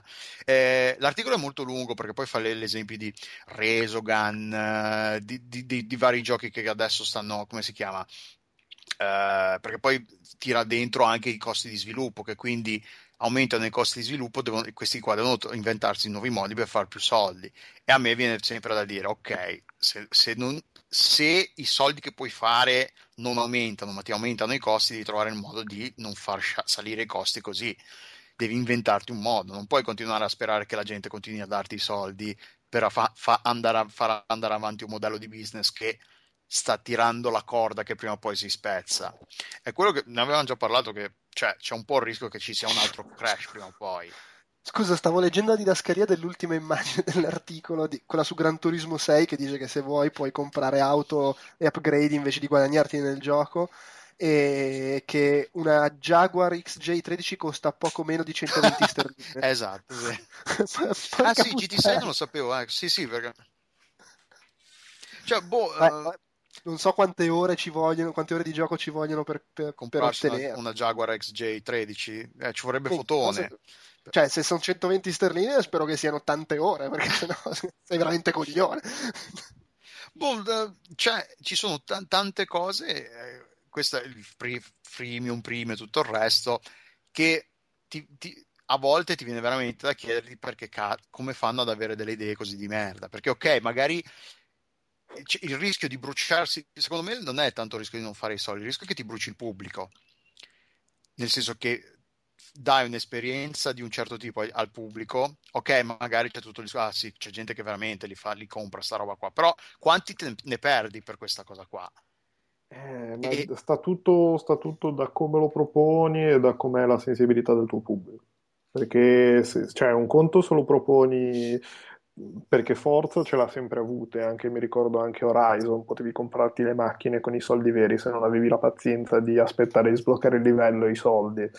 Però era comunque molto meno fastidioso, cioè mh, ti sembrava che il gioco di base fosse molto meno castrato rispetto a Forza 5 e, e, quindi non ti dava fastidio. Forza 5 ti rompi i coglioni dopo una settimana di giocarci perché vedi che non, non riesci a fare abbastanza esperienza e abbastanza soldi per progredire nel gioco e divertirti.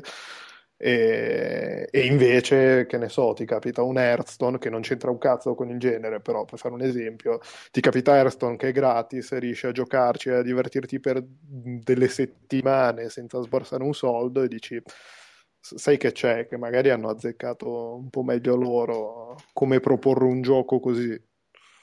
Eh, è come qua per agganciarci al link che ha messo dopo Delu, c'è il caso di, recente di Dungeon Keeper che, eh sì, quell'articolo che è veramente ver- vergognoso e tra l'altro nell'articolo dice non solo questa è una merda che, che, che frega la gente, è fatta apposta per, per, per inculare, eh, ma eh, Apple lo mette come top pick eh, nella, nell'home page dell'App Store, Editor's Choice e tutto quanto. Mi dice, vabbè, ma che cazzo. e, eh beh, sì, okay. sì, perché Però... poi erano tutte, era tutta combinazione tutta questa, vabbè, l'articolo, il secondo, quello che hai appena citato, è un, è un articolo online che è uscito sulla, sull'onda del, del, fastidio causato dall'uscita di Dungeon Keeper su, sì. su tablet, su iOS, mentre l'articolo di Edge ovviamente era una roba che è stata scritta uno o due mesi prima, essendo mm-hmm. uscito sul numero di gennaio, eh, quindi combinazione è andata a incastrarsi su questa cosa qua, però non, eh, essendo avendo le tempistiche della, della stampa, eh, non era scritta apposta. Il tempismo è stato giusto, però non, eh, è, è stata solo una, una, una, semplice coincidenza in questo caso. E comunque sì, poi c'è la, la, l'articolo successivo in cui, vabbè, ricordiamo per chi non se lo ricorda che è uscito Dungeon Keeper su iOS. Ah, Dungeon Keeper remake, remake parola grossa secondo me eh, rimerda rimerd de, de, del classico uscito per PC nel 97 sì nel 97 sviluppato da Bullfrog che al tempo c'era ancora dentro Peter Mulinello, Mulinello. Mulinello che prima che sbroccasse si facesse prendere dai suoi god dai suoi complessi divini e... ha smesso con i god game è diventato lui. Con i god complex. E, e poi è uscita questo free to play um, per iOS. Ma a parte che questo commento eh, c'è il, ah sì c'è il il video poi, il video Vabbè, sì. è, è, meraviglioso perché ti fa vedere, io non, non, ci ho giocato, non l'ho scaricato, non ho visto niente, ma proprio in termini di, di tempo, come il gioco ti prende per il culo proprio a dirti, ah sì, perché eh, dai, è divertente, caccia i soldi, dai, cioè ti prende proprio per il culo e non solo ti, ti, ti blocca mentre giochi, e tra l'altro ti blocca subito, perché non è che dici, vabbè, giochi un'oretta, smetti, no, praticamente giochi 5-10 minuti e poi o aspetti ore o cacci i soldi. Ma vedi, il, il, meccanismo folle di questi giochi qua, che anche diversi giochi di guida ormai stanno uscendo così, è che, eh, cioè, uno dice, il gioco sul telefono ha senso che ci faccio una partitina veloce, cazzo, perché sono, sto cagando, e poi non ci gioco più fino a domani, no? Perché non è che ci devo giocare tanto. E è chiaro che se, se, tu giochi in quel modo lì, alla fine non la senti, caso ci faccio una partita veloce, poi devo aspettare 24 ore, vabbè sti cazzi, tanto ci gioco domani quando vado di nuovo al cesso. Solo che loro applicano questo, questo meccanismo qua, paradossalmente, non viene applicato, non tanto paradossalmente, ma comunque, non viene applicato ai giochini che effettivamente giochi così, quelli che ci fai una partitina veloce quando sei alla frenata dell'autobus e poi magari non lo tocchi per una settimana, ma viene applicato ai giochi tra virgolette un po' più hardcore che sono quelli a cui invece vorresti giocare tanto. E quindi se ci giochi 5 minuti e poi dici ah adesso devi aspettare 24 ore ti viene una crisi isterica. È, è, è, è lì l'infamata vera. Faccio una gara. Vabbè adesso voglio fare un'altra gara. Visto questo bel gioco di guida devo comprare la benzina. Ma Tra, no, secondo me c'è un altro, un'altra cosa assurda un altro problema di, del dei free to play, il fatto che non ci sia la possibilità di dire io questo gioco mi piace, ti voglio dare i soldi, dammi la possibilità di darti un, un, un, un lump sum, un, un obolo che ti dico to- e mi togli tutte le rotture di coglioni. Ma no, ma perché que- a loro non conviene. Eh, ma... A loro conviene avere 100 miliardi di utenti che l'hanno scaricato gratis, perché comunque gli serve per fare massa, per, per, per crescere a livello di awareness. E in mezzo a quelli qualcuno che gli dà i soldi e che gliene dà abbastanza e tutti felici, tranne gli stronzi che si lamentano su internet. Eh, ma poi si ricollega all'articolo successivo, che questo è di oggi, ed è un, una bloggata che è uscita po- su Polygon scritta da uh, Barry Mead, che è quello, mm-hmm. uno di, dei tizi di, del, di, Fireproof, quelli che hanno fatto uscire The Room e The Room 2. Mm-hmm. Eh, e che hanno venduto loro. Eh, The Room e The Room 2 sono giochi ok per, portare, per tablet, iOS e tutta la roba, però sono giochi classici, nel senso tu li compri paghi ed sono tuoi e non ti rompono più le palle, ce l'hai tutte, ce l'hanno tutte. E lui, è, secondo, è un articolo splendido secondo me, proprio, e, e, lui fa l'argomentazione che, ok, è il, il fatto che il... Um, Uh, il mercato mo- eh, portatile al momento sia tutto uh, free to play, free to, free, free to play e non c'è nessuno, più nessuno che ha il coraggio di fare un gioco a vecchia maniera su, sul, uh, su portatili e, e, la scusa che gli, svilu- che gli sviluppatori, scusa, che i publisher tirano fuori è sempre che è quello che vuole il mercato, è il mercato che vuole così e quindi noi ci adattiamo alle esigenze e alle richieste del mercato. E poi lui, eh, Barry Mead, fa presente che quelli che pagano per, che, che, pagano, che danno i soldi al, ai giochi free to play sono il 3%. E il, il 50% di, tutte, di, tutti i soldi fatti dai, eh, dai giochi free to play sono lo 0.2% dei giocatori. Quindi loro stanno basando tutta questa idea che sia, mer- che sia quello che vuole il mercato su un 3% che, pa- che, effettivamente ti dà qualche soldo ogni tanto e uno 0,2% e, e 50% di quei soldi che fai comunque è lo 0,2% di tutti i giocatori. E ok, ed è assurdo secondo me fare affidamento che un modello di business Beh, fanno, fanno, soldi anche con la pubblicità in realtà, di tutti quelli che non... Tu, cioè, molto spesso quelli che non pagano però vedono la pubblicità ma e, e, ci, e tanti free to play non ce l'hanno la, perché quelli che sono no, no, chiaro, con, sì. le, con, le, in-app spesso non con le in-app gli acquisti in app non ce l'hanno il, il bannerino che ti rompe i coglioni mm. oltre a romperti i coglioni con le e, e tra, ed è eh, tutto questo discorso parte perché i publisher, quando è uscito, che ce lo ricordiamo, quando sono usciti, hanno cominciato a uscire i, i cellulari, gli smartphone potenti da far girare giochi abbastanza decenti graficamente. Tanti tra, eh, sviluppat- uh, publisher importanti cosa hanno fatto? Hanno preso i giochi che funzionavano su console, su PC e li hanno tras- trasferiti così, senza adattarli, senza creare nuove esperienze alla nuova piattaforma e non hanno venduto un cazzo ovviamente, ci hanno speso un botto di soldi, hanno bombato in maniera spaventosa e hanno detto ah madonna la gente non vuole, non vuole giocare, non vuole spendere soldi, oh madonna non faremo mai più soldi qua. E quindi è nata tutta questa cosa qua del free to play. Però loro, ok, The Fireproof è un caso più unico che raro, però appunto loro fanno soldi e hanno speso 70.000 eh, sterline per farli questi giochi loro hanno, 5, hanno, venduto 5 milioni e mezzo di copie, non so quanto avranno guadagnato, non quanto costano The Room e The Room 2, l'avete comprati voi, ci avete giocato? Uh, io forse ho The Room preso in io Rumble, ho giocato e finito l'uno e mi è piaciuto molto.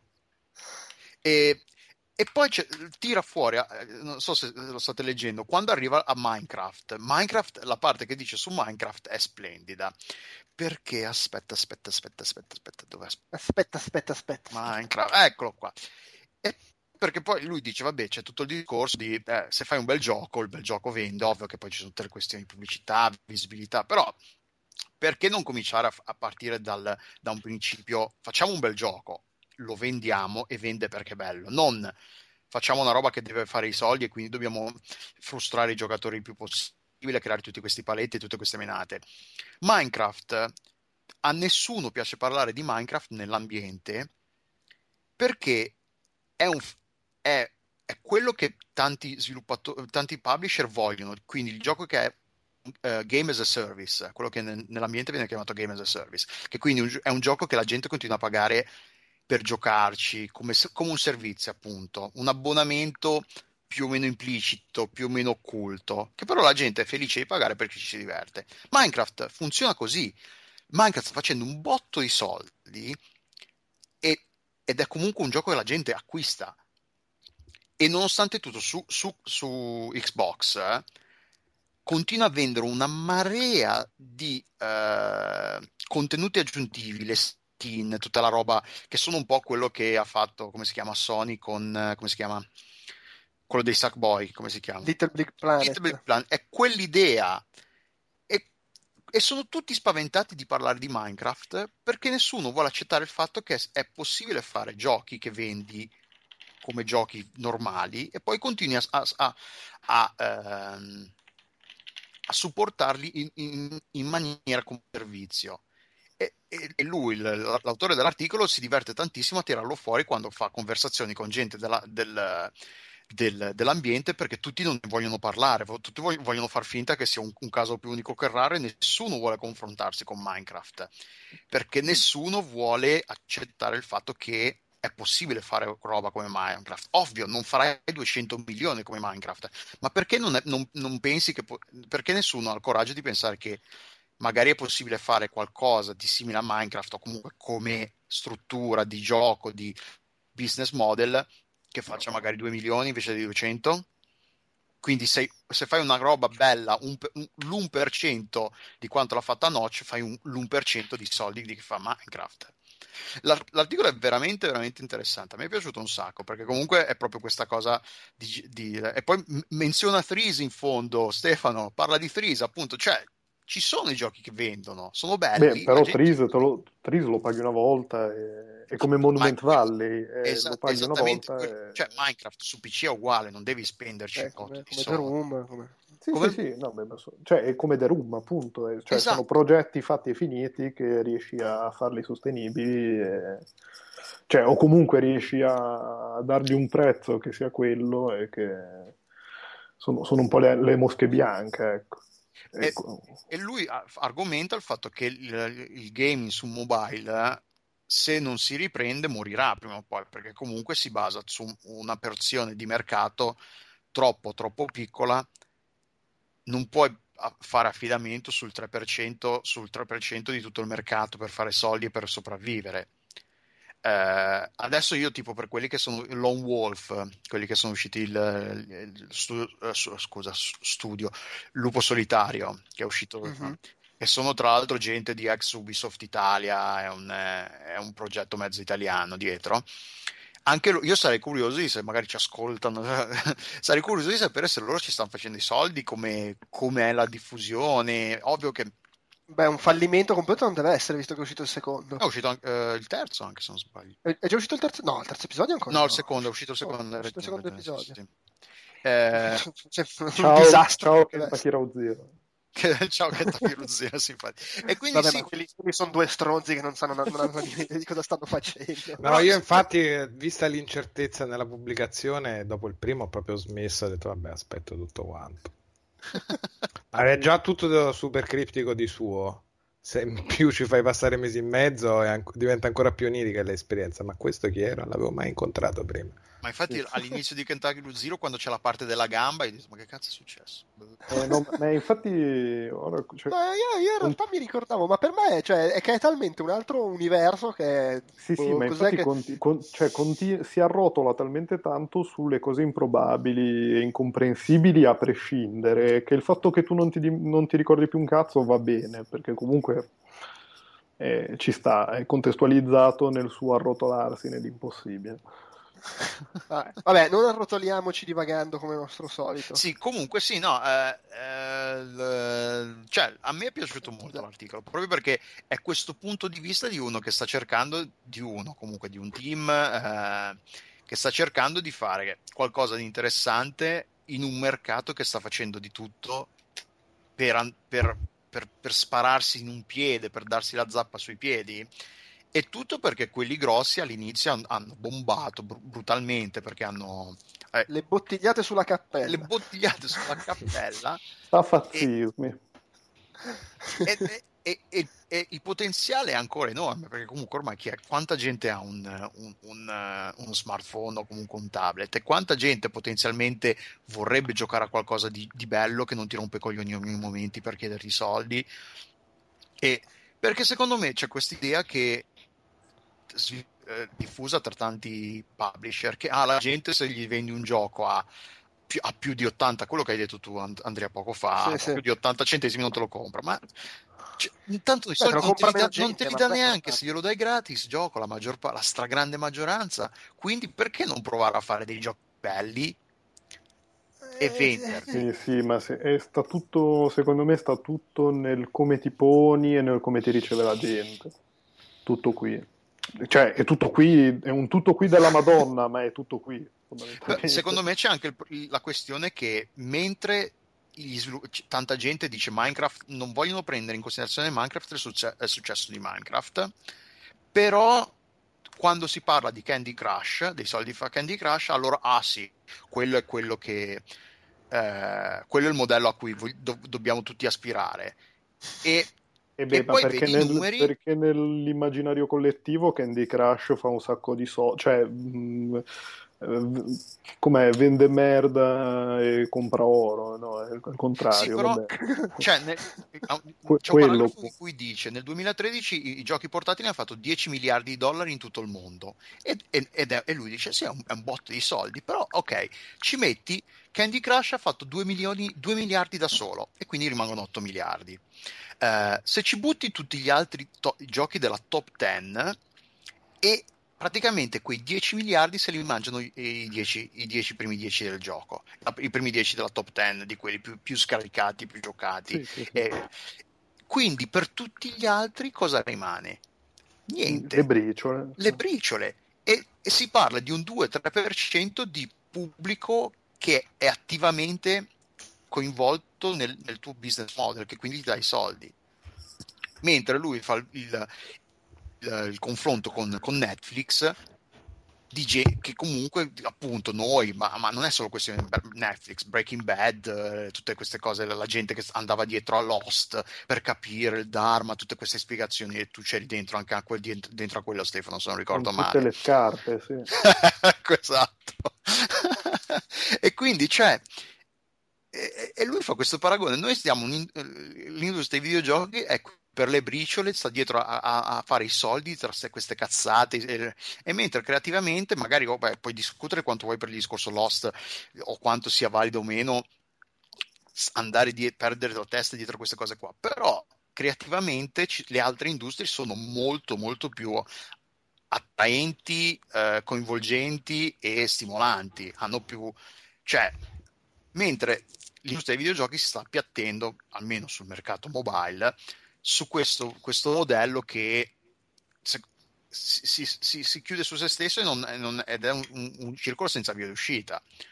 Perché comunque se prima o poi la gente eh, smetterà di perché... farci giochi per quel, quel, boh, ma credo che, sia anche, credo che dipenda anche da quello che dicevamo la, la scorsa volta che era tipo 5 mesi fa e che al, al, al, potere dei videogiochi alla fine ci stanno quelli che fanno i conti in tasca piuttosto che i creativi. Che credo eh. che sia un'altra chiave di lettura che ha voglia di arrotolarsi anche in quella chiave di lettura, non ne usciamo più. Beh sì, perché cioè, comunque le decisioni le prendono perché sì, che... cioè, se, fo- se, fosse un mondo in mano ai creativi ha voglia di no- non vedere mai più un free to play, un premium, un premium, come cazzo li vuoi chiamare. Cioè, secondo me non sono cose che sono dettate da cerchiamo di farci più soldi possibili perché te lo dico io che sono Rupert Murdoch e non uno che ha voglia di vedere un'idea nuova. Vabbè, comunque stiamo parlando da mezz'ora di, di una cosa che hai appena detto che ne abbiamo parlato cinque mesi fa. Esatto. Meraviglia. Sempre sul pezzo. Dai, proseguiamo. Allora, proseguiamo. Io ho, sfolt- ho, cercato di sfoltire la rassegna Kickstarter perché quando è stato che abbiamo fatto l'ultimo chiacchiere, tipo a gennaio? Sì, sì ero ancora minorenne probabilmente. C'era la lira. ho, eliminato metà delle cose che avevo segnato e sono comunque una valanga. Vabbè, ma tanto eh, Babic è contento che la Mulana 2 ha fatto i soldi. E... È tutta roba che probabilmente ha già fallito è già stata finanziata di quella che è. Eh no, infatti la Mulana 2 è stato finanziato, Kingdom Come Deliverance l'abbiamo citato prima, è stato finanziato, però mi sembra carino da segnalare questo Trombadur, no, è Tru- Trubadur, una graphic novel interattiva con uh, boh, sti personaggi bizzarri che sembrano usciti da, dal sito di MTV del 1999 e vabbè oh, sono 15.000 dollari di budget magari fuori carino. Eh no ne hanno fatto 17.000 quindi. Allora mi fa una figata. No beh lo fanno quantomeno lo fanno.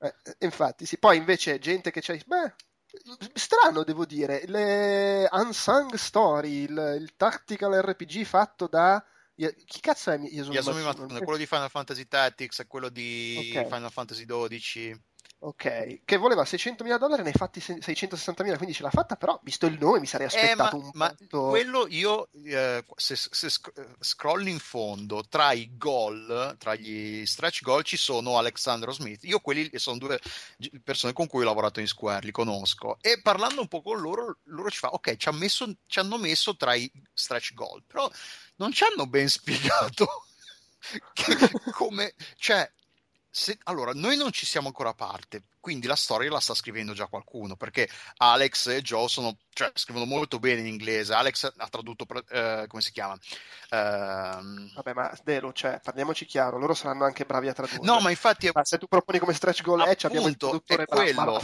Cioè, ha tradotto Vagrant Story che è spettacolare in inglese, però chi è che dà i soldi per avere gente... Co- cioè, io li conosco e ho detto ok, sì, però... E poi neanche loro sapevano bene qual era il loro ruolo, perché Ok, loro non sono ancora parte del progetto, quindi la storia la sta scrivendo qualcun altro. Se loro vengono tirati dentro, cosa la riscrivono loro? Cioè, era tutta sta cosa un po'. Eh, non era.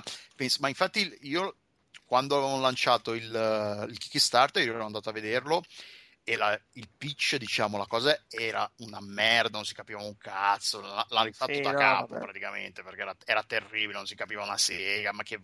cioè ba- si basava, sono Yasumi Matsuno, ho fatto Background Story e Final Fantasy XII, anche se non sbaglio, Beh, Tetris, in, in altri casi soldi. ha funzionato, eh? Eh? sono questo, datemi, in altri casi ha funzionato, sì. sono inizio, datemi i soldi, non in tutti però effettivamente.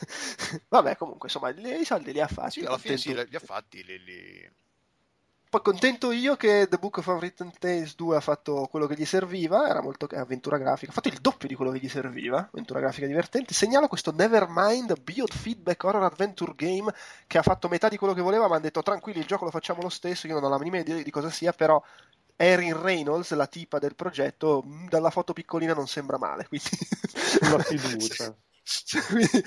il progetto quindi è interessante. Eh, questo duelist che hai messo tu, il gioco Kickstarter fatto da uno che ha fatto Diablo. Eh, c'è dentro gente che ha fatto Dia- il uh, Diablo 3, Rogue Legacy, Ratchet Clank. Uh, eh, le immagini sono carine. È un, un, tattico, è, un RPG tattico, dovrebbe essere. E graficamente è carino, sembra, però sembra una cosa molto statica, tipo 5 contro 5, se non ho capito, no, 7, 6, 7, quanti cacchio sono.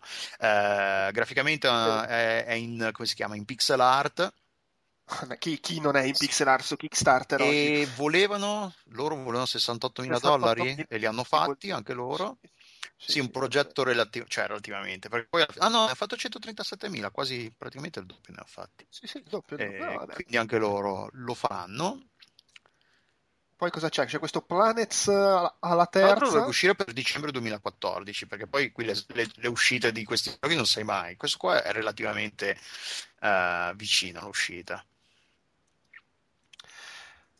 Vai avanti. Uh, vabbè, comunque, insomma, proseguiamo. C'è uh, Planets alla terza, che non ho la minima idea di cosa sia, però lo segnalo, magari a qualcuno interessa. Ma poi segnalo... La cosa è che li aggiungi tu e, e specifici se... specifichi eh, ma... sempre, non, non, ho idea di cosa sia. Eh, ma poi mi dimentico, passano i mesi. Poi c'è un progetto su cui, attenzione, ho messo io dei soldi. Attenzione, oh, quello è bello, però il libro del Commodore 64, ah. il Visual Compendium con le immagini delle varie schermate e che poi siccome ha fatto comunque eh, quasi, quasi il doppio di quello che chiedeva, ci ha aggiunto interviste, cose, contributi, eccetera, che è molto carino e fra l'altro avevo anche segnalato a Quedex, mi pare, che fra i vari, i vari tagli per cui potevi mettere Quedex, che nel frattempo è caduto. Sì, no, sì. di nuovo? Sì, sì, ma è ciclico, cade. Ah, io ho provato a chiamare. Aspetta, vediamo se, vediamo se ce la faccio. The Thalamus Pledge, fico. Vabbè. No, non ce la facciamo. Ma queste cose questo me lo segno e poi quando esce me lo compro. Quedex, ci sei? Eccomi, ci sono. No, e stavo dicendo che nel libro del Commodore 64, su cui ho anche messo i soldi, c'era il taglio che se mettevi 150 sterline c'era il Thalamus Pledge che ottenevi una copia in perfette condizioni di Quedex in cassetta. Oh, meraviglia! Solo che lo, mi hai passato la cosa, ma costava tipo un botto. Eh sì, no, devi mettere 150 sterline per avere una cassetta del cazzo che non sai neanche con cosa usare. E te la chiavi a culo, perché chi è che ha un 64 funzionante? Vabbè, ma è firmata. Da chi? Eh, eh, beh, da quelli che hanno fatto il gioco. Cioè, Stavros Fazulas? Ma no, no, è impossibile, è impossibile. Cioè, a meno che non è una roba che gliel'hanno fatta firmare cento anni fa. Allora, firmato da Boys Without Brains e Gero and Tell. Chi cazzo sono? Non so. Eh, Gero, Gero Tell è uno di quelli che ha lavorato tipo su Turrican, sui vari Gero giochi Tell, della eh, non, è, non, faceva le musiche, Gero sì, Gero and Tell è una, esatto. cosa, è una cosa che dice continuamente Fabio, quindi... allora Quindi sì, deve avere a che sì, fare sì, con le... ah sì ha fatto le musiche di Hawkeye tutte quelle lì. Sì sì mi ricordo vagamente ah ok allora non è il, il, l'autore del gioco però è quello che ha fatto le musiche. Sì vabbè oh, hai detto niente. no no se scherza niente. Il team no poi in realtà da quello che dice il film del team magari c'è anche Stavros vai a sapere. Stavros no è impossibile perché non sanno più dov'è. Eh, Stavros ah, è scomparso tipo pare che viva da eremita e non si sia mai collegato all'internet Grazie. È ancora, più, è ancora più misantropo di Alan Moore? Probabilmente sì. Mm, vabbè, vabbè, poi è doveroso segnalare che non ce l'ha fatta il reboot di Outcast. non del podcast, ma del videogioco. non hanno fatto neanche metà dei 600.000 dollari che chiedevano. Eh, però, cioè, però è anche facile perché proponevano una ROM sostanzialmente. Sì, però eh, poi allora Grave, che ho anche scritto anteprima sul sito, che è carino, su un gioco dell'orrore col mondo aperto e con i mostri che ti saltano addosso. Tra l'altro con Oculus Rift, vabbè, 30.000 dollari voleva, ce l'ha fatta. E, ehm, che altro? Flying Hamster 2 non ce l'ha fatta, ma hanno trovato un publisher e quindi andranno avanti ed è una specie di Wonder, Wonder Boy, quello... come si chiama il secondo Wonder Il Wonder Boy dopo il primo. Eh, Monster World, Monster di qua, Monster di là. Quelli un po' la Metroidvania e, e Metroidvania è il... Tutti i giochi che arrivano su Kickstarter ultimamente sono Metroidvania, tipo questo Heart, Fort, Alicia, che ha una grafica carina e che ce l'ha fatta. Amplitude? Eh, no, ecco, Amplitude che non ce la farà mai.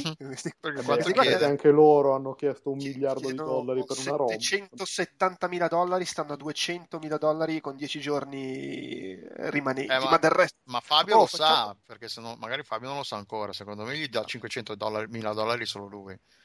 Sì, vabbè, ma questi sono. È, è, è, come. Vabbè, Veronica Mars i soldi li ha fatti, però è esattamente come Veronica Mars. Oh, eh, la Warner sì, non vuole produrre. Cioè, dateci i soldi così poi la Warner incassa eh, quando lo buttiamo fuori al cinema.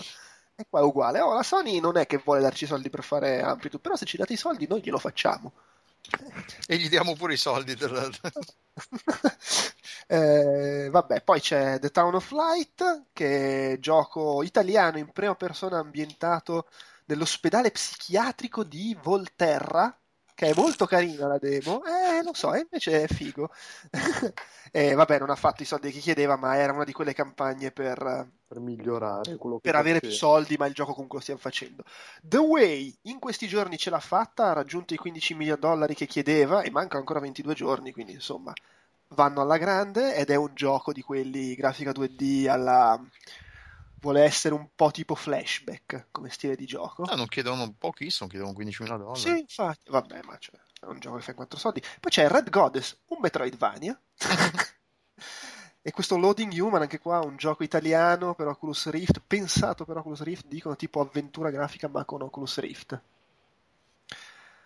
E... e hanno un bacino di utenza potenziale di 3 persone, 4 con l'Oculus sì. Rift. Beh, saranno cazzi loro, fanno quello che vogliono. sì. Va bene, dai. Uh... Ancora per poco. no, allora, no, eh, le, le, cose, gli approfondimenti su Kickstarter, no, dai, non stiamo... Ti vuoi non, saltare? Non... Sì, dai, no, dai, quello, però su, su quanto ha speso Alice McGee lo possiamo dire. Ha speso 1.700.000 dollari. sì, no, è andato 1.700.000 dollari oltre il budget che aveva, che, che aveva stabilito. Che aveva... Cioè, Oddio. Cioè, loro hanno, spe- hanno, speso 2 milioni di dollari per fare, come si chiama, a Caneiro mm-hmm. e hanno fatto 300 mila dollari. Quindi sì, ah. sono un po', un po nella... ok, va bene. Eh, ciao American, no, è stato bello. va bene, un velocissimo l'agente rosicano.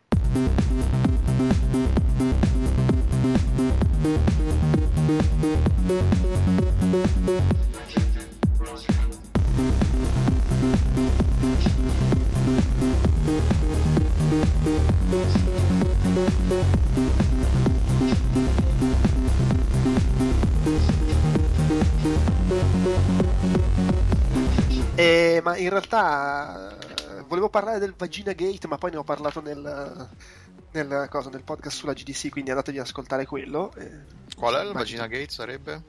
Vagina Gate, quello della, della PR, del, del giornalista che stava chattando con la PR e le chiedeva informazioni intanto diceva ma ti ficco il cazzo nel culo. Ah sì quello, sì quello, che poi è uscito su Kotaku. Esattamente è uscito il logo online. No ma ero ubriaco scusate.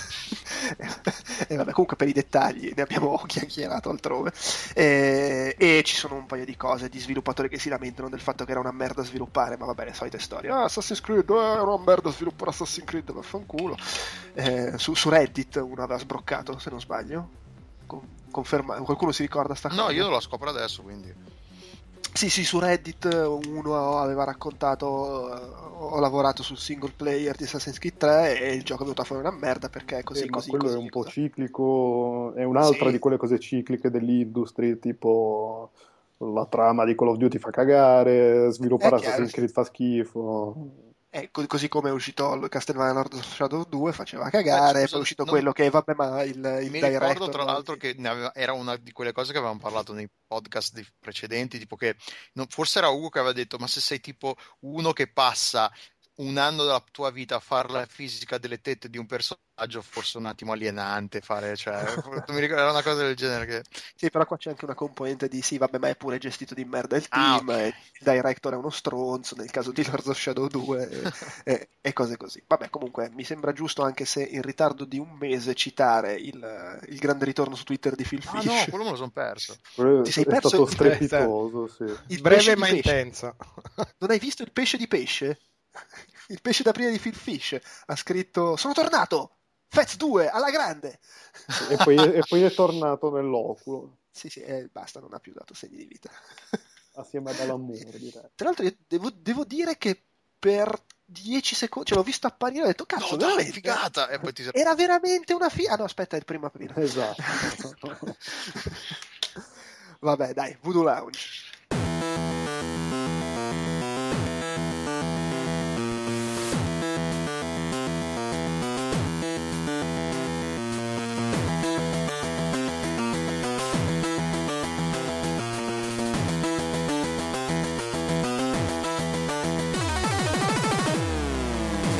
Quedex, visto che sei qua, sei ancora qua? Sì, sono ancora qua. Dici, cos'è che vuoi? Cos'è sta roba? Steam, streaming? Ma sì, parliamo dello streaming di Steam, che è una cosa molto fica. L'avete provato? Ah, funziona? No, io non ho una, una machine in casa, quindi no. Eh, non serve una Steam Machine, tanto per spiegare, lo, lo, streaming di Steam è quella roba che vi permette di utilizzare il vostro computer grosso eh, per eh, eseguire i giochi e streamarli a un computerino piccolino che potete avere collegato alla televisione e giocare con quel computerino a Crysis 3. In pratica come funziona? Funziona che voi la, eh, accedete al vostro account dal computer piccolo e dal computer grande e guardate la vostra lista, la vostra libreria dei giochi. Se il gioco è installato sul computer eh, con cui state giocando, c'è play normalmente, altrimenti c'è esegui in streaming. In pratica il computer piccolino eh, si collega a quello grosso e vi dice oh lancia il gioco e voi in base alle impostazioni che avete messo nel, nel PC grosso eh, scegliete la risoluzione può essere 720p può essere 1080p può essere, può essere a 30 fps può essere a 60 potete anche scegliere semplicemente la banda dati che desiderate. Giocate giocate a Grid 2 su un computerino che poteva, può avere sopra un Atom ma può avere un, un un Athlon 5350 da 10 watt, una cosa così, una, una di quelle cose che, con cui di solito si guardano i film eh, con XBMC. L'ho provato per un po' di settimane e, ed è una roba molto figa per alcuni giochi ma assolutamente ancora in beta. Adesso la beta è pubblica, prima bisognava essere, essersi iscritto alla beta privata, adesso la beta è pubblica, trovate l'opzione in qualsiasi Steam, qualsiasi installazione. Funziona anche tra una macchina Windows e una Linux, quindi voi potete avere Ubuntu sul vostro computerino piccolino e eh, la cosa funziona. Dipende dal gioco se funziona bene oppure no. Eh, cioè, ad esempio, Grid 2 eh, era laggatissimo ed era ingiocabile, nel senso che non è tanto che re- non reagisce velocemente ai comandi, che proprio sembra accumulare un ritardo che aumenta nel tempo. Un altro che avevamo ah. prima era Borderlands. Borderlands inizia a giocarlo i primi 20 secondi sembra fighissimo, dopodiché inizia a notare una, una leggera discrepanza tra quando hai mosso il mouse e quando si è mossa la, la, l'arma sullo schermo, e quella discrepanza aumenta di, secondo per secondo fino a diventare 3 minuti dopo vedi quello che avevi fatto di input.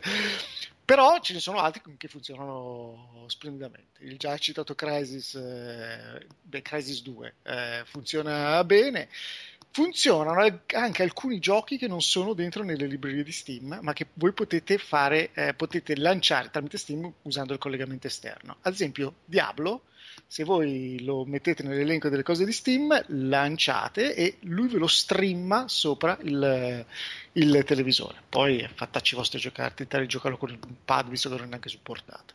Eh, è una cosa molto fica eh, ed è il primo passo, secondo me, eh, rispetto a una cosa che potrebbe accadere ancora prima del, del giocare tutto online, tipo live o cose del genere, eh, e cioè avere un, un'unità grossa, chiamava PC. Come, come la volete. server farm in casa. Sì, ma anche soltanto un, una roba potente in casa che poi distribuisce la roba su tutti gli schermi che dove volete giocare. Insomma. Ma che hardware adesso? Allora, ric- allora tu è necessario lo SteamOS per fare sta roba? No, assolutamente no. La, basta ah. il client di Steam normale per Windows o per Linux o anche per macOS.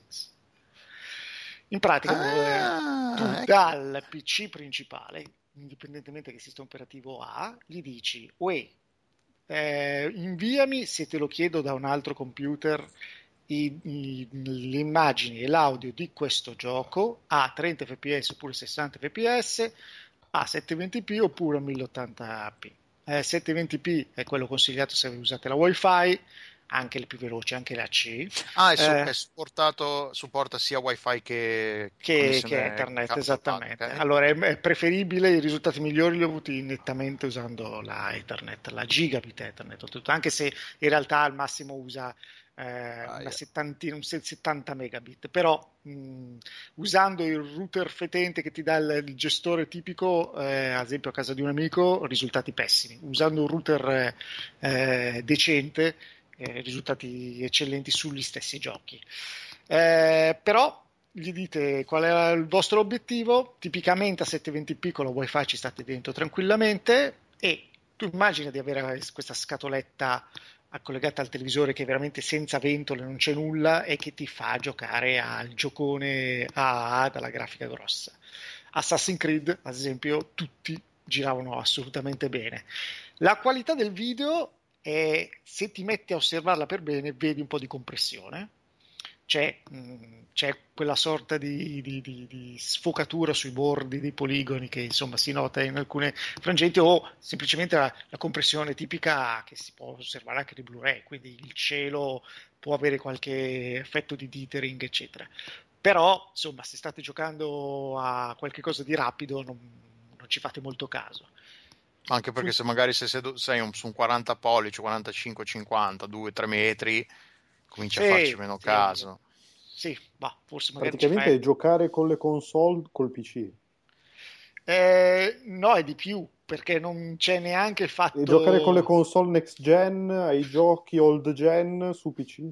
No, è console... eh, no, giocare con le console della prossima gen, non quella attuale, sul, sì, sul televisore. One no, quella, no, però quella prossima, ah, dico, okay. proprio quella prossima. Okay, okay. Eh, però, però, lì ti devi comprare la, la, console che costa. Tu ammettiamo, cioè il ragionamento no, è... No, no, no, ho capito, ho capito. Sì, sì, sì era, era, per fare una battuta stronza, però sì, sì, è, è comu- no, no, comunque è una cosa notevole.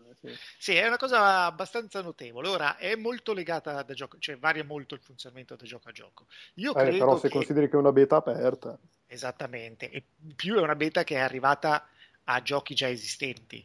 È chiaro che se dovesse prendere anche un minimo piede, probabilmente gli stessi sviluppatori di gioco inizierebbero a dire ok, vediamo un po' come funziona in streaming e, e vediamo di risolvere i problemi se effettivamente ci sono. Perché il fatto di avere la seconda macchina collegata al televisorino, al tele, alla TV, la macchinetta piccola, è, una, è, comunque una cosa ancora piuttosto rara, giusto? La maggior parte della gente che si vuole vedere i film anche scaricati si compra gli hard disk multimediali, con la roba lì. Pochi si fanno l'HTPC, eccetera. Però il passaggio successivo è che la stessa opzione sia fatta da un client banalissimo all'interno delle smart TV. Quindi tu Oppure col tuo il bel Chromecast. Telefono... Oppure il tuo Chromecast, certo, certo, ovvio, una roba del genere. Perché non serve veramente niente, serve un hardware che decodifichi un, flu- un, flusso, un flusso H264. Ora, purtroppo eh, il, il, PC che fa l'encoding, il PC grosso, non supporta l'encoding hardware, ad esempio delle GeForce con Kepler. Quindi bisogna avere una CPU anche un po' veloce perché gli date il lavoro del, del, del gioco e in più il lavoro dell'encoding. e dell'encoding.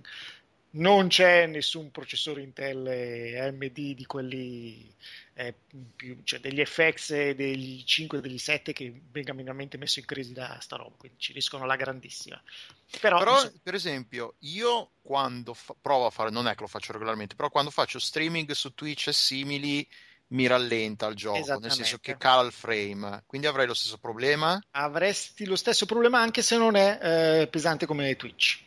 Di mm. solito i client di Twitch che io ho provato, a parte quello di, integrato dentro la GeForce Experience, che quello è liscio come l'olio, eh, gli altri pesano di più di quanto non pesi questo qua. Okay. Peraltro è divertente perché tu vedi, cioè tu stai giocando a schermo intero sopra il tuo televisore e sul tuo monitor vedi il, una finestra che, che, che, ti fa vedere la stessa, la stessa, cosa. La preview, diciamo. Esattamente e ti permette anche di chiuderla, quindi qualcuno può lavorare al tuo PC e tu lo stai utilizzando per giocare da Basta che non si metta a fare encoding video anche magari. Sì, certo. Sto lavorando con Premiere. no, in quel caso probabilmente no. Però è una cosa che va assolutamente provata se avete in casa qualche cosa del genere. E il passo... No, io ero convinto... Eh, questa cosa qua, cioè io ero convinto che servisse uno SteamOS e alla fine SteamOS non ti serve veramente a un cazzo. No, esattamente. Cioè, eh, è una delle funzioni di SteamOS. Allora, nell'ultima, beta di SteamOS questa cosa è stata attivata, ovviamente. Tu ti ritrovi davanti alla schermata grande, la solita big picture, e lì c'è l'opzione. Lui ti fa vedere tutta la tua libreria di giochi, non ti dice neanche che cosa c'è installato cosa, cosa, e cosa no. Ti dice, vuoi giocare? Sì. Se l'altro PC è acceso, lui prende e inizia a farlo streamare dall'altra parte. Ehm se, se, usi il client eh, di, di, di, Windows o per gli altri sistemi operativi, si vede questa piccola differenza che ti dice vuoi lanciarlo in streaming o, eh, o, oppure se è installato dice play semplicemente. Uh-huh. però insomma al lato pratico non, non cambia assolutamente nulla. Eh, ma eh, perde, SteamOS perde un botto di attrattiva così perché io ero convinto appunto che, io ero convinto che, avessi, che, che tutta questa cosa qua la stessi facendo col, con quella macchina su cui avevi dovuto ranzare via tutto per installare SteamOS eh, qualche mese fa però se basta un qualsiasi PC con un, un qualsiasi uh, client, scusa, qualsiasi uh, distribuzione di Linux di quelle gratuite che ce n'è per così, anche quelle semplici da installare come Ubuntu e, il, e Steam Esatto. Allora, il fatto perché è che comprare Steam... una Steam Machine e come eh. installarci SteamOS? Perché SteamOS Beh, perché la Steam Machine nasce per quello che ha il culo pesante di montarsi un PC. Sì, eh, okay. ma è uguale, eh, ce, ce n'è per così di, di, e... di, PC, ma no, ehm ce n'è per così di PC in quella fascia di mercato che costano 400-500 euro o anche meno e ti fanno quello che fa una Steam Machine.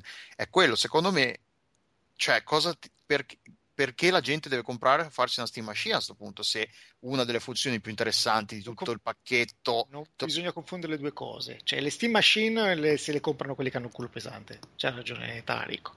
Mm, Chi, okay. SteamOS eh, nasce per una motivazione semplice che è pensata da quelli di Valve ed è sleghiamoci dai sistemi operativi altrui che un giorno prima o poi ci segheranno fuori da, la, mm. possi- ci segheranno la possibilità di vendere dei giochi attraverso il loro sistema operativo perché vorranno passare solo attraverso il loro store interno e la tra- l'unica attrattiva per noi consumatori è il fatto non sono più legato a un sistema operativo che devo pagare e che probabilmente nella prossima versione fra 5 anni mi chiederà un upgrade quando io non ne ho bisogno, però loro mi dicono guarda la prossima versione del DirectX c'è soltanto per Windows 9, se non te lo compri non giochi con i dettagli vorresti, di cui vorresti godere. Eh, quindi fondamentalmente... Vengono sempre dipinti scenari di un simpatico, guarda. stiamo, già, stiamo, stiamo parlando di, di, di, Ah, il PC, il mondo libero, altro che le console chiuse di merda. Eh, siamo, è un essere, ave- essere nelle mani di Windows è un po' come essere nelle mani di Google. Che speri, speri, che non diventino mai la, completamente la evil corporation è quello nel senso che allora hanno tutto, hanno tutto l'interesse a non diventare la evil corporation perché sennò la gente veramente trova l'alternativa però in questo caso l'alternativa ha, arrivata comunque. Ora è un'alternativa talmente povera ancora come contenuti SteamOS che veramente è una cosa che viene provata soltanto da, insomma, da, da quelli che vogliono sperimentare qualche cosa di nuovo.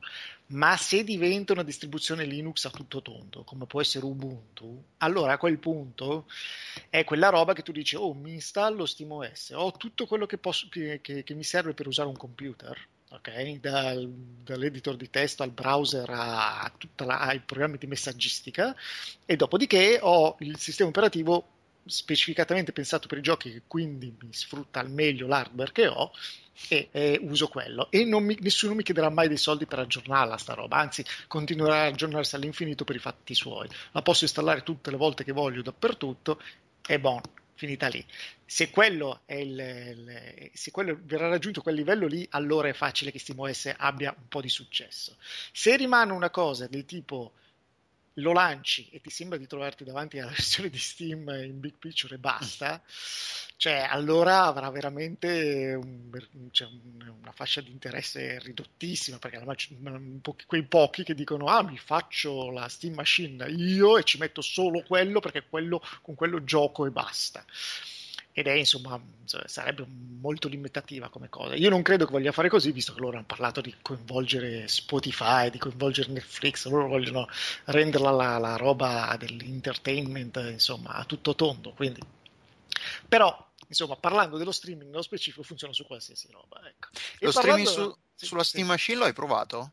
Sì, l'ho provato. E, funziona e... in modo identico, con gli stessi, non, gli stessi pregi. Ah, ok, non, non, non, gira meglio perché è nativo, tra virgolette. No, proprio no. Okay. Eh, oltretutto, ehm, ehm, per la sua natura Linux non supporta certi tipi di schede video perché non, non sono mai stati fatti dei driver. Eh, alcuni Atom proprio non lo digeriscono e quindi, anzi... Ehm, su Windows ci sono più possibilità che se hai una macchinetta piccola tutto funzioni senza problemi, mentre su SteamOS è facile che se hai un Atom di quelli della serie Z mm, non riesci a superare gli 800x600 sullo schermo, quindi insomma non va da nessuna parte. Ok.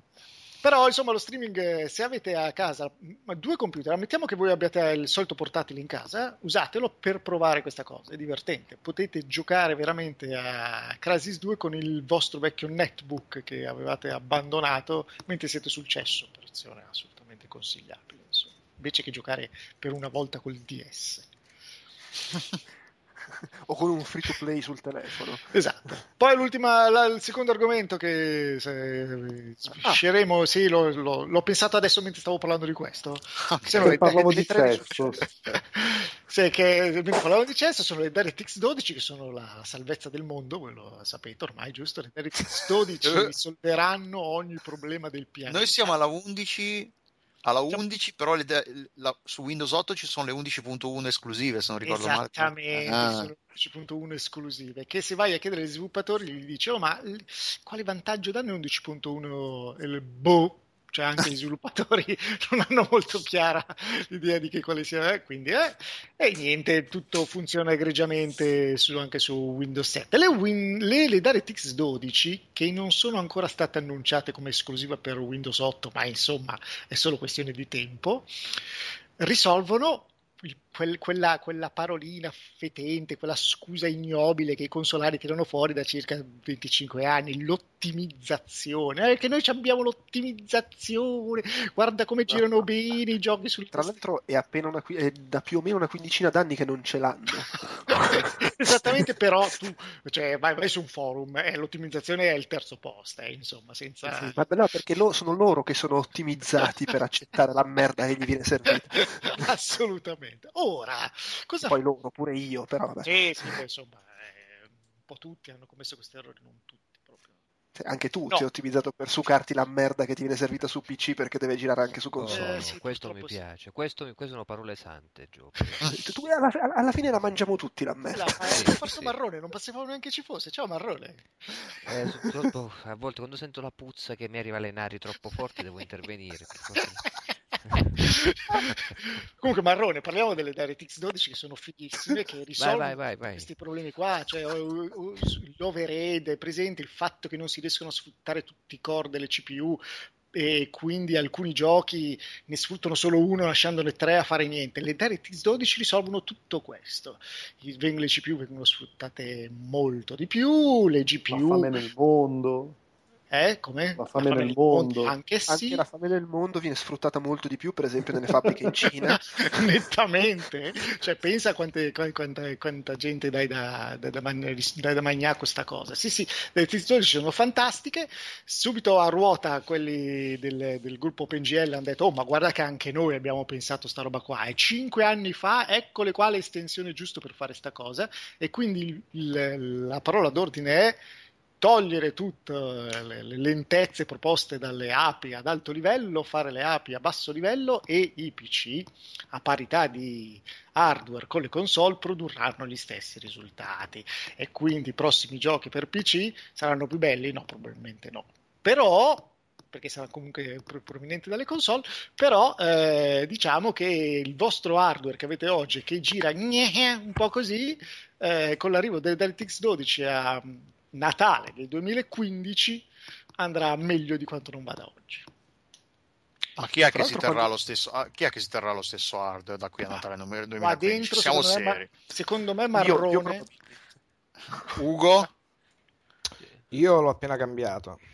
E eh, quindi da adesso te lo sì. tieni fino sì, eh, Ugo ha un signor PC, signori inchinatevi. una R9 290X cioè, era... Tra l'altro, quando, quando, parli di api di alto livello e api di basso livello, io mi immagino le api che volano I alte fughi. e basse. tutto, tutto, un ronzamento. Basta solo quello, finito. Ah, bene, visto, che, visto che c'è Luigi che scalpita a sentirti parlare di api di alto livello e api di basso livello, lasciamo spazio alle segmentali. Chi sono chi sono io se non chissà? Sole destino è il mio anima che sono clamando carne che sono. Chi sono chi chi chi chi sono chi sono io se non quello chissà corso di percussioni. chi sono Suoni della darbuca. Carne che sono. Suoni bassi, detti Doom. Kiss, kiss, chi sono? Chi Suoni sono? acuti. Chi sono io? Tac. Kiss, kiss. Destino. Allora, L'ho, l'ho, appena finito di scrivere, tra l'altro, quindi è proprio fresca. Ah, fresca? Sì, sì, sì, Perché proprio. ti sembravano troppo fresche le notizie di cui abbiamo parlato prima e quindi tu volevi essere più fresco. Volevo fare una sorta di vauro della situazione. Eh, ah. Poi però mh, ho preso la tangenziale e non c'entrava un cazzo. Però... Tra l'altro, se, se, se, hai fatto il vauro, chissà con cosa, cosa, cosa hai fatto il disegno, lo sappiamo a questo punto. Beh, dai, insomma, è una cosa che mi premeva a dire.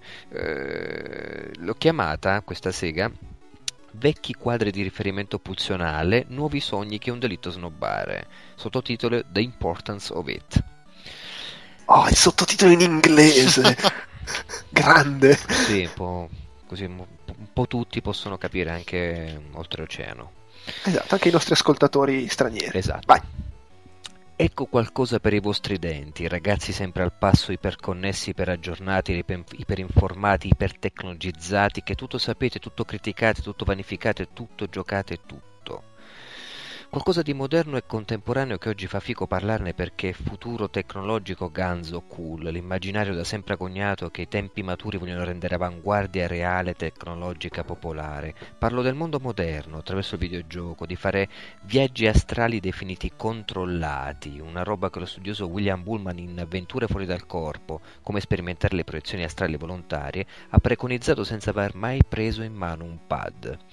L'abbiamo sperimentato da sempre noi attraverso il videogioco, sia Tetris, Pong, Call of Duty, Barbie Avventura a cavallo, qualunque sia stato e sarà, un quadro pulsionale di riferimento che rapisce e risucchia dentro lo schermo, perché giochiamo, perché sto bene all'idea di videogioco, che esiste e ci sia il videogioco, Cosa sperimentiamo in tutto questo se non la proiezione astrale che ti localizza dentro un altro universo, come un film, più di un film, mille vite in multiversi, mille versi in moltitudini?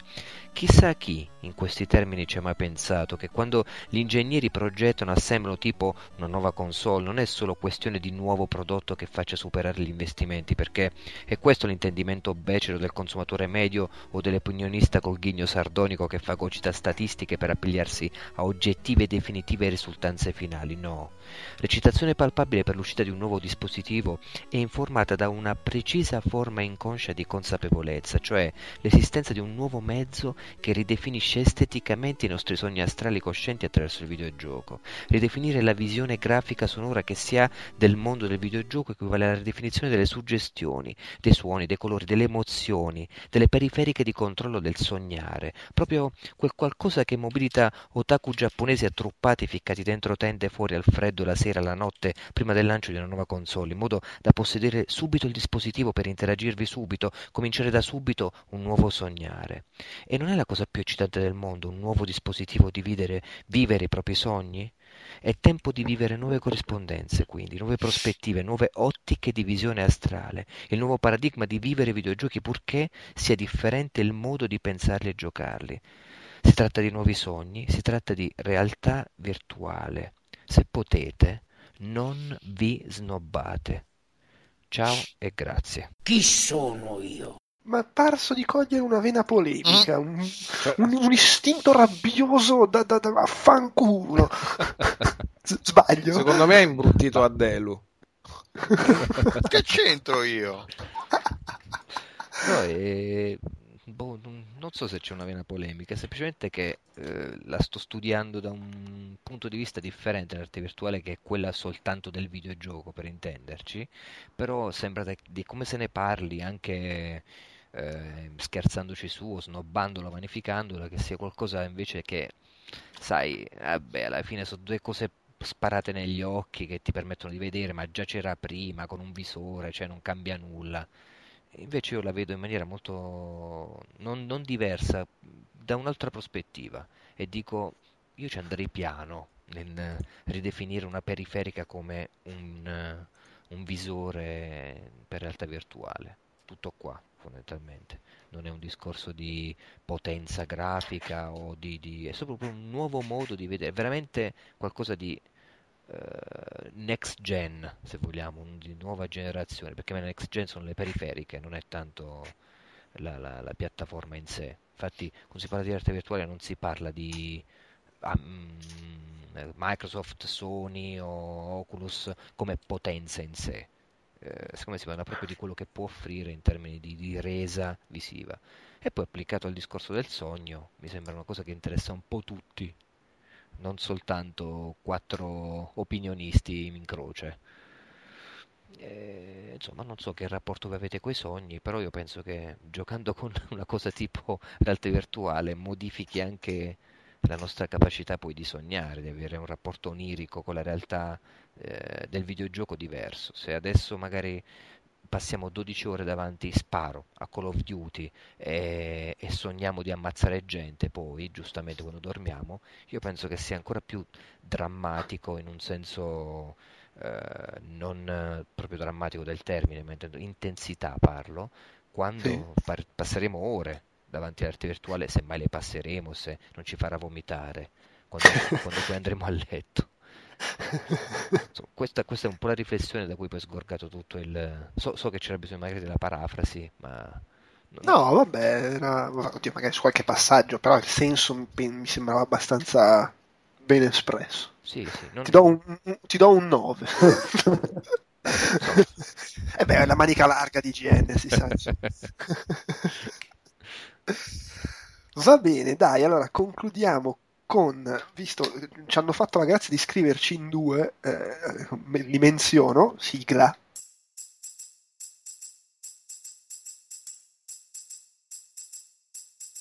La gente, la gente, la gente, ci scrivono la gente, la gente, la gente, ci scrivono la gente, la gente, la gente, ci scrivono la gente, la gente, la gente, la gente, ci scrivono la gente, la gente, la gente, ci scrivono la gente. la gente, la gente, ci scrivono la gente la. E, ehm, la gente ci scrivono, c'è scritto tale For... ah, Fabio Forti Fortina chiamandoci ciao ragazzi drogati. Ok. La e... fama ci precede, direi. Sì, infatti, la fame anche, chimica. Esatto. E... Vabbè, ci fai complimenti, la passione, mi fate sorridere e ridere come un beota in mezzo ai miei colleghi, quindi grande, io approvo, gente che ci ascolta invece di lavorare.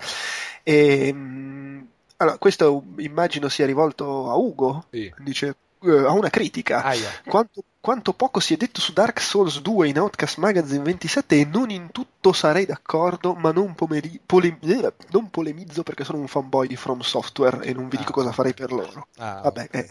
eh. ma è perché non avevo ancora finito il tutto. Ah, ok. Stavo quindi magari... nel pieno della... de- delle pizze in faccia. Quindi avrei occasione di farti Beh, vole... sì, sì, posso dare un... Ah. nel prossimo magazine volendo una, una roba più ah, finale. Vabbè, e poi dice fate qualcosa con i microfoni per migliorare l'audio che a volte non si capisce nulla e addirittura cercate di non parlarvi sopra questo ragazzo ha delle pretese un po' esagerate da noi uh, però siamo il podcast più divertente che conosce bene, bene. Beh, è anche l'unico anche... Infatti, ci propone la rubrica Ma perché con noi che insultiamo livelli videogiochi in cui non si capisce dove, an- dove andare, cosa fare, dove cliccare, eccetera. Eh, perché sono diventati molto rari. Eh sì, infatti ormai ci sono le frecce dappertutto. vabbè, vabbè, comunque grazie. E poi ci ha riscritto Magallo, che è un nostro fedelissimo, eh, dice l'ultima volta ci aveva scritto quando era nato suo figlio Lapo e noi l'avevamo preso per il culo e insultato con, la, col nostro savoir-faire così amichevole. E, e, dice che a gennaio 2014 eh, questa mail c'era scritta a, a, fine marzo però eh, è nata Eva la sua secondogenita. Giubilo e festa e Beh, perlomeno stavolta ha scelto un nome decente dai.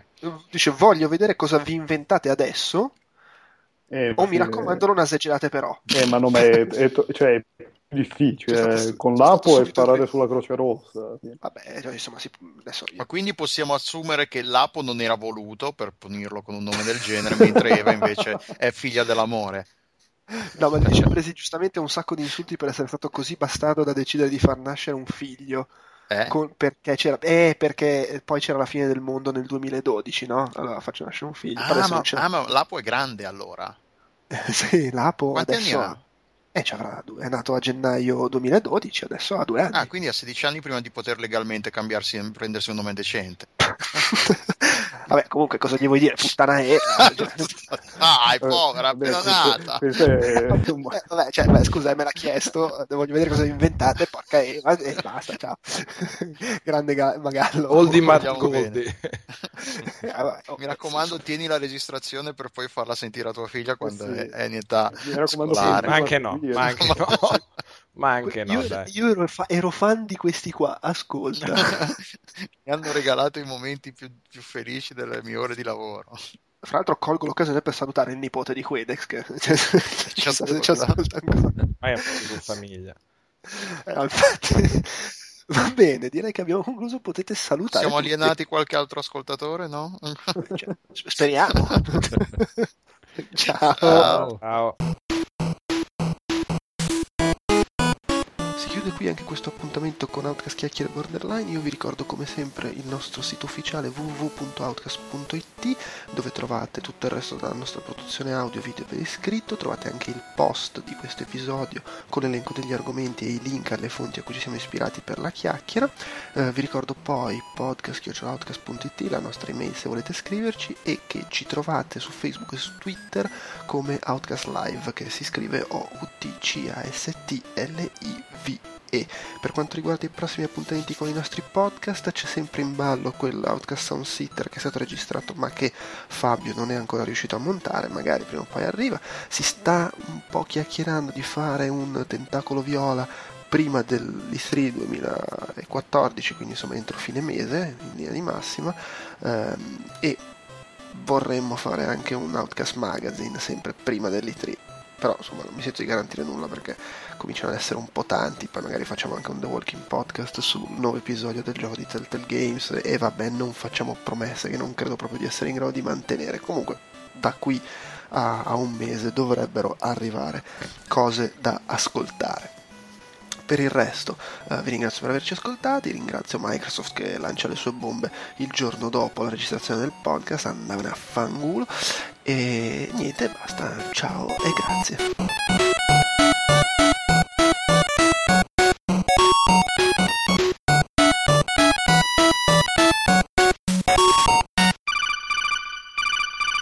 Eh, una cosa velocissima eh, per avere un, una cazzata, visto che lo dicevamo prima, eh, mi sembra che ci siate ancora tutti, e quindi il segmentino post sigla velocissimo. Delu, cosa vuoi dalle 3 2014? Giochi, qualco... giochi.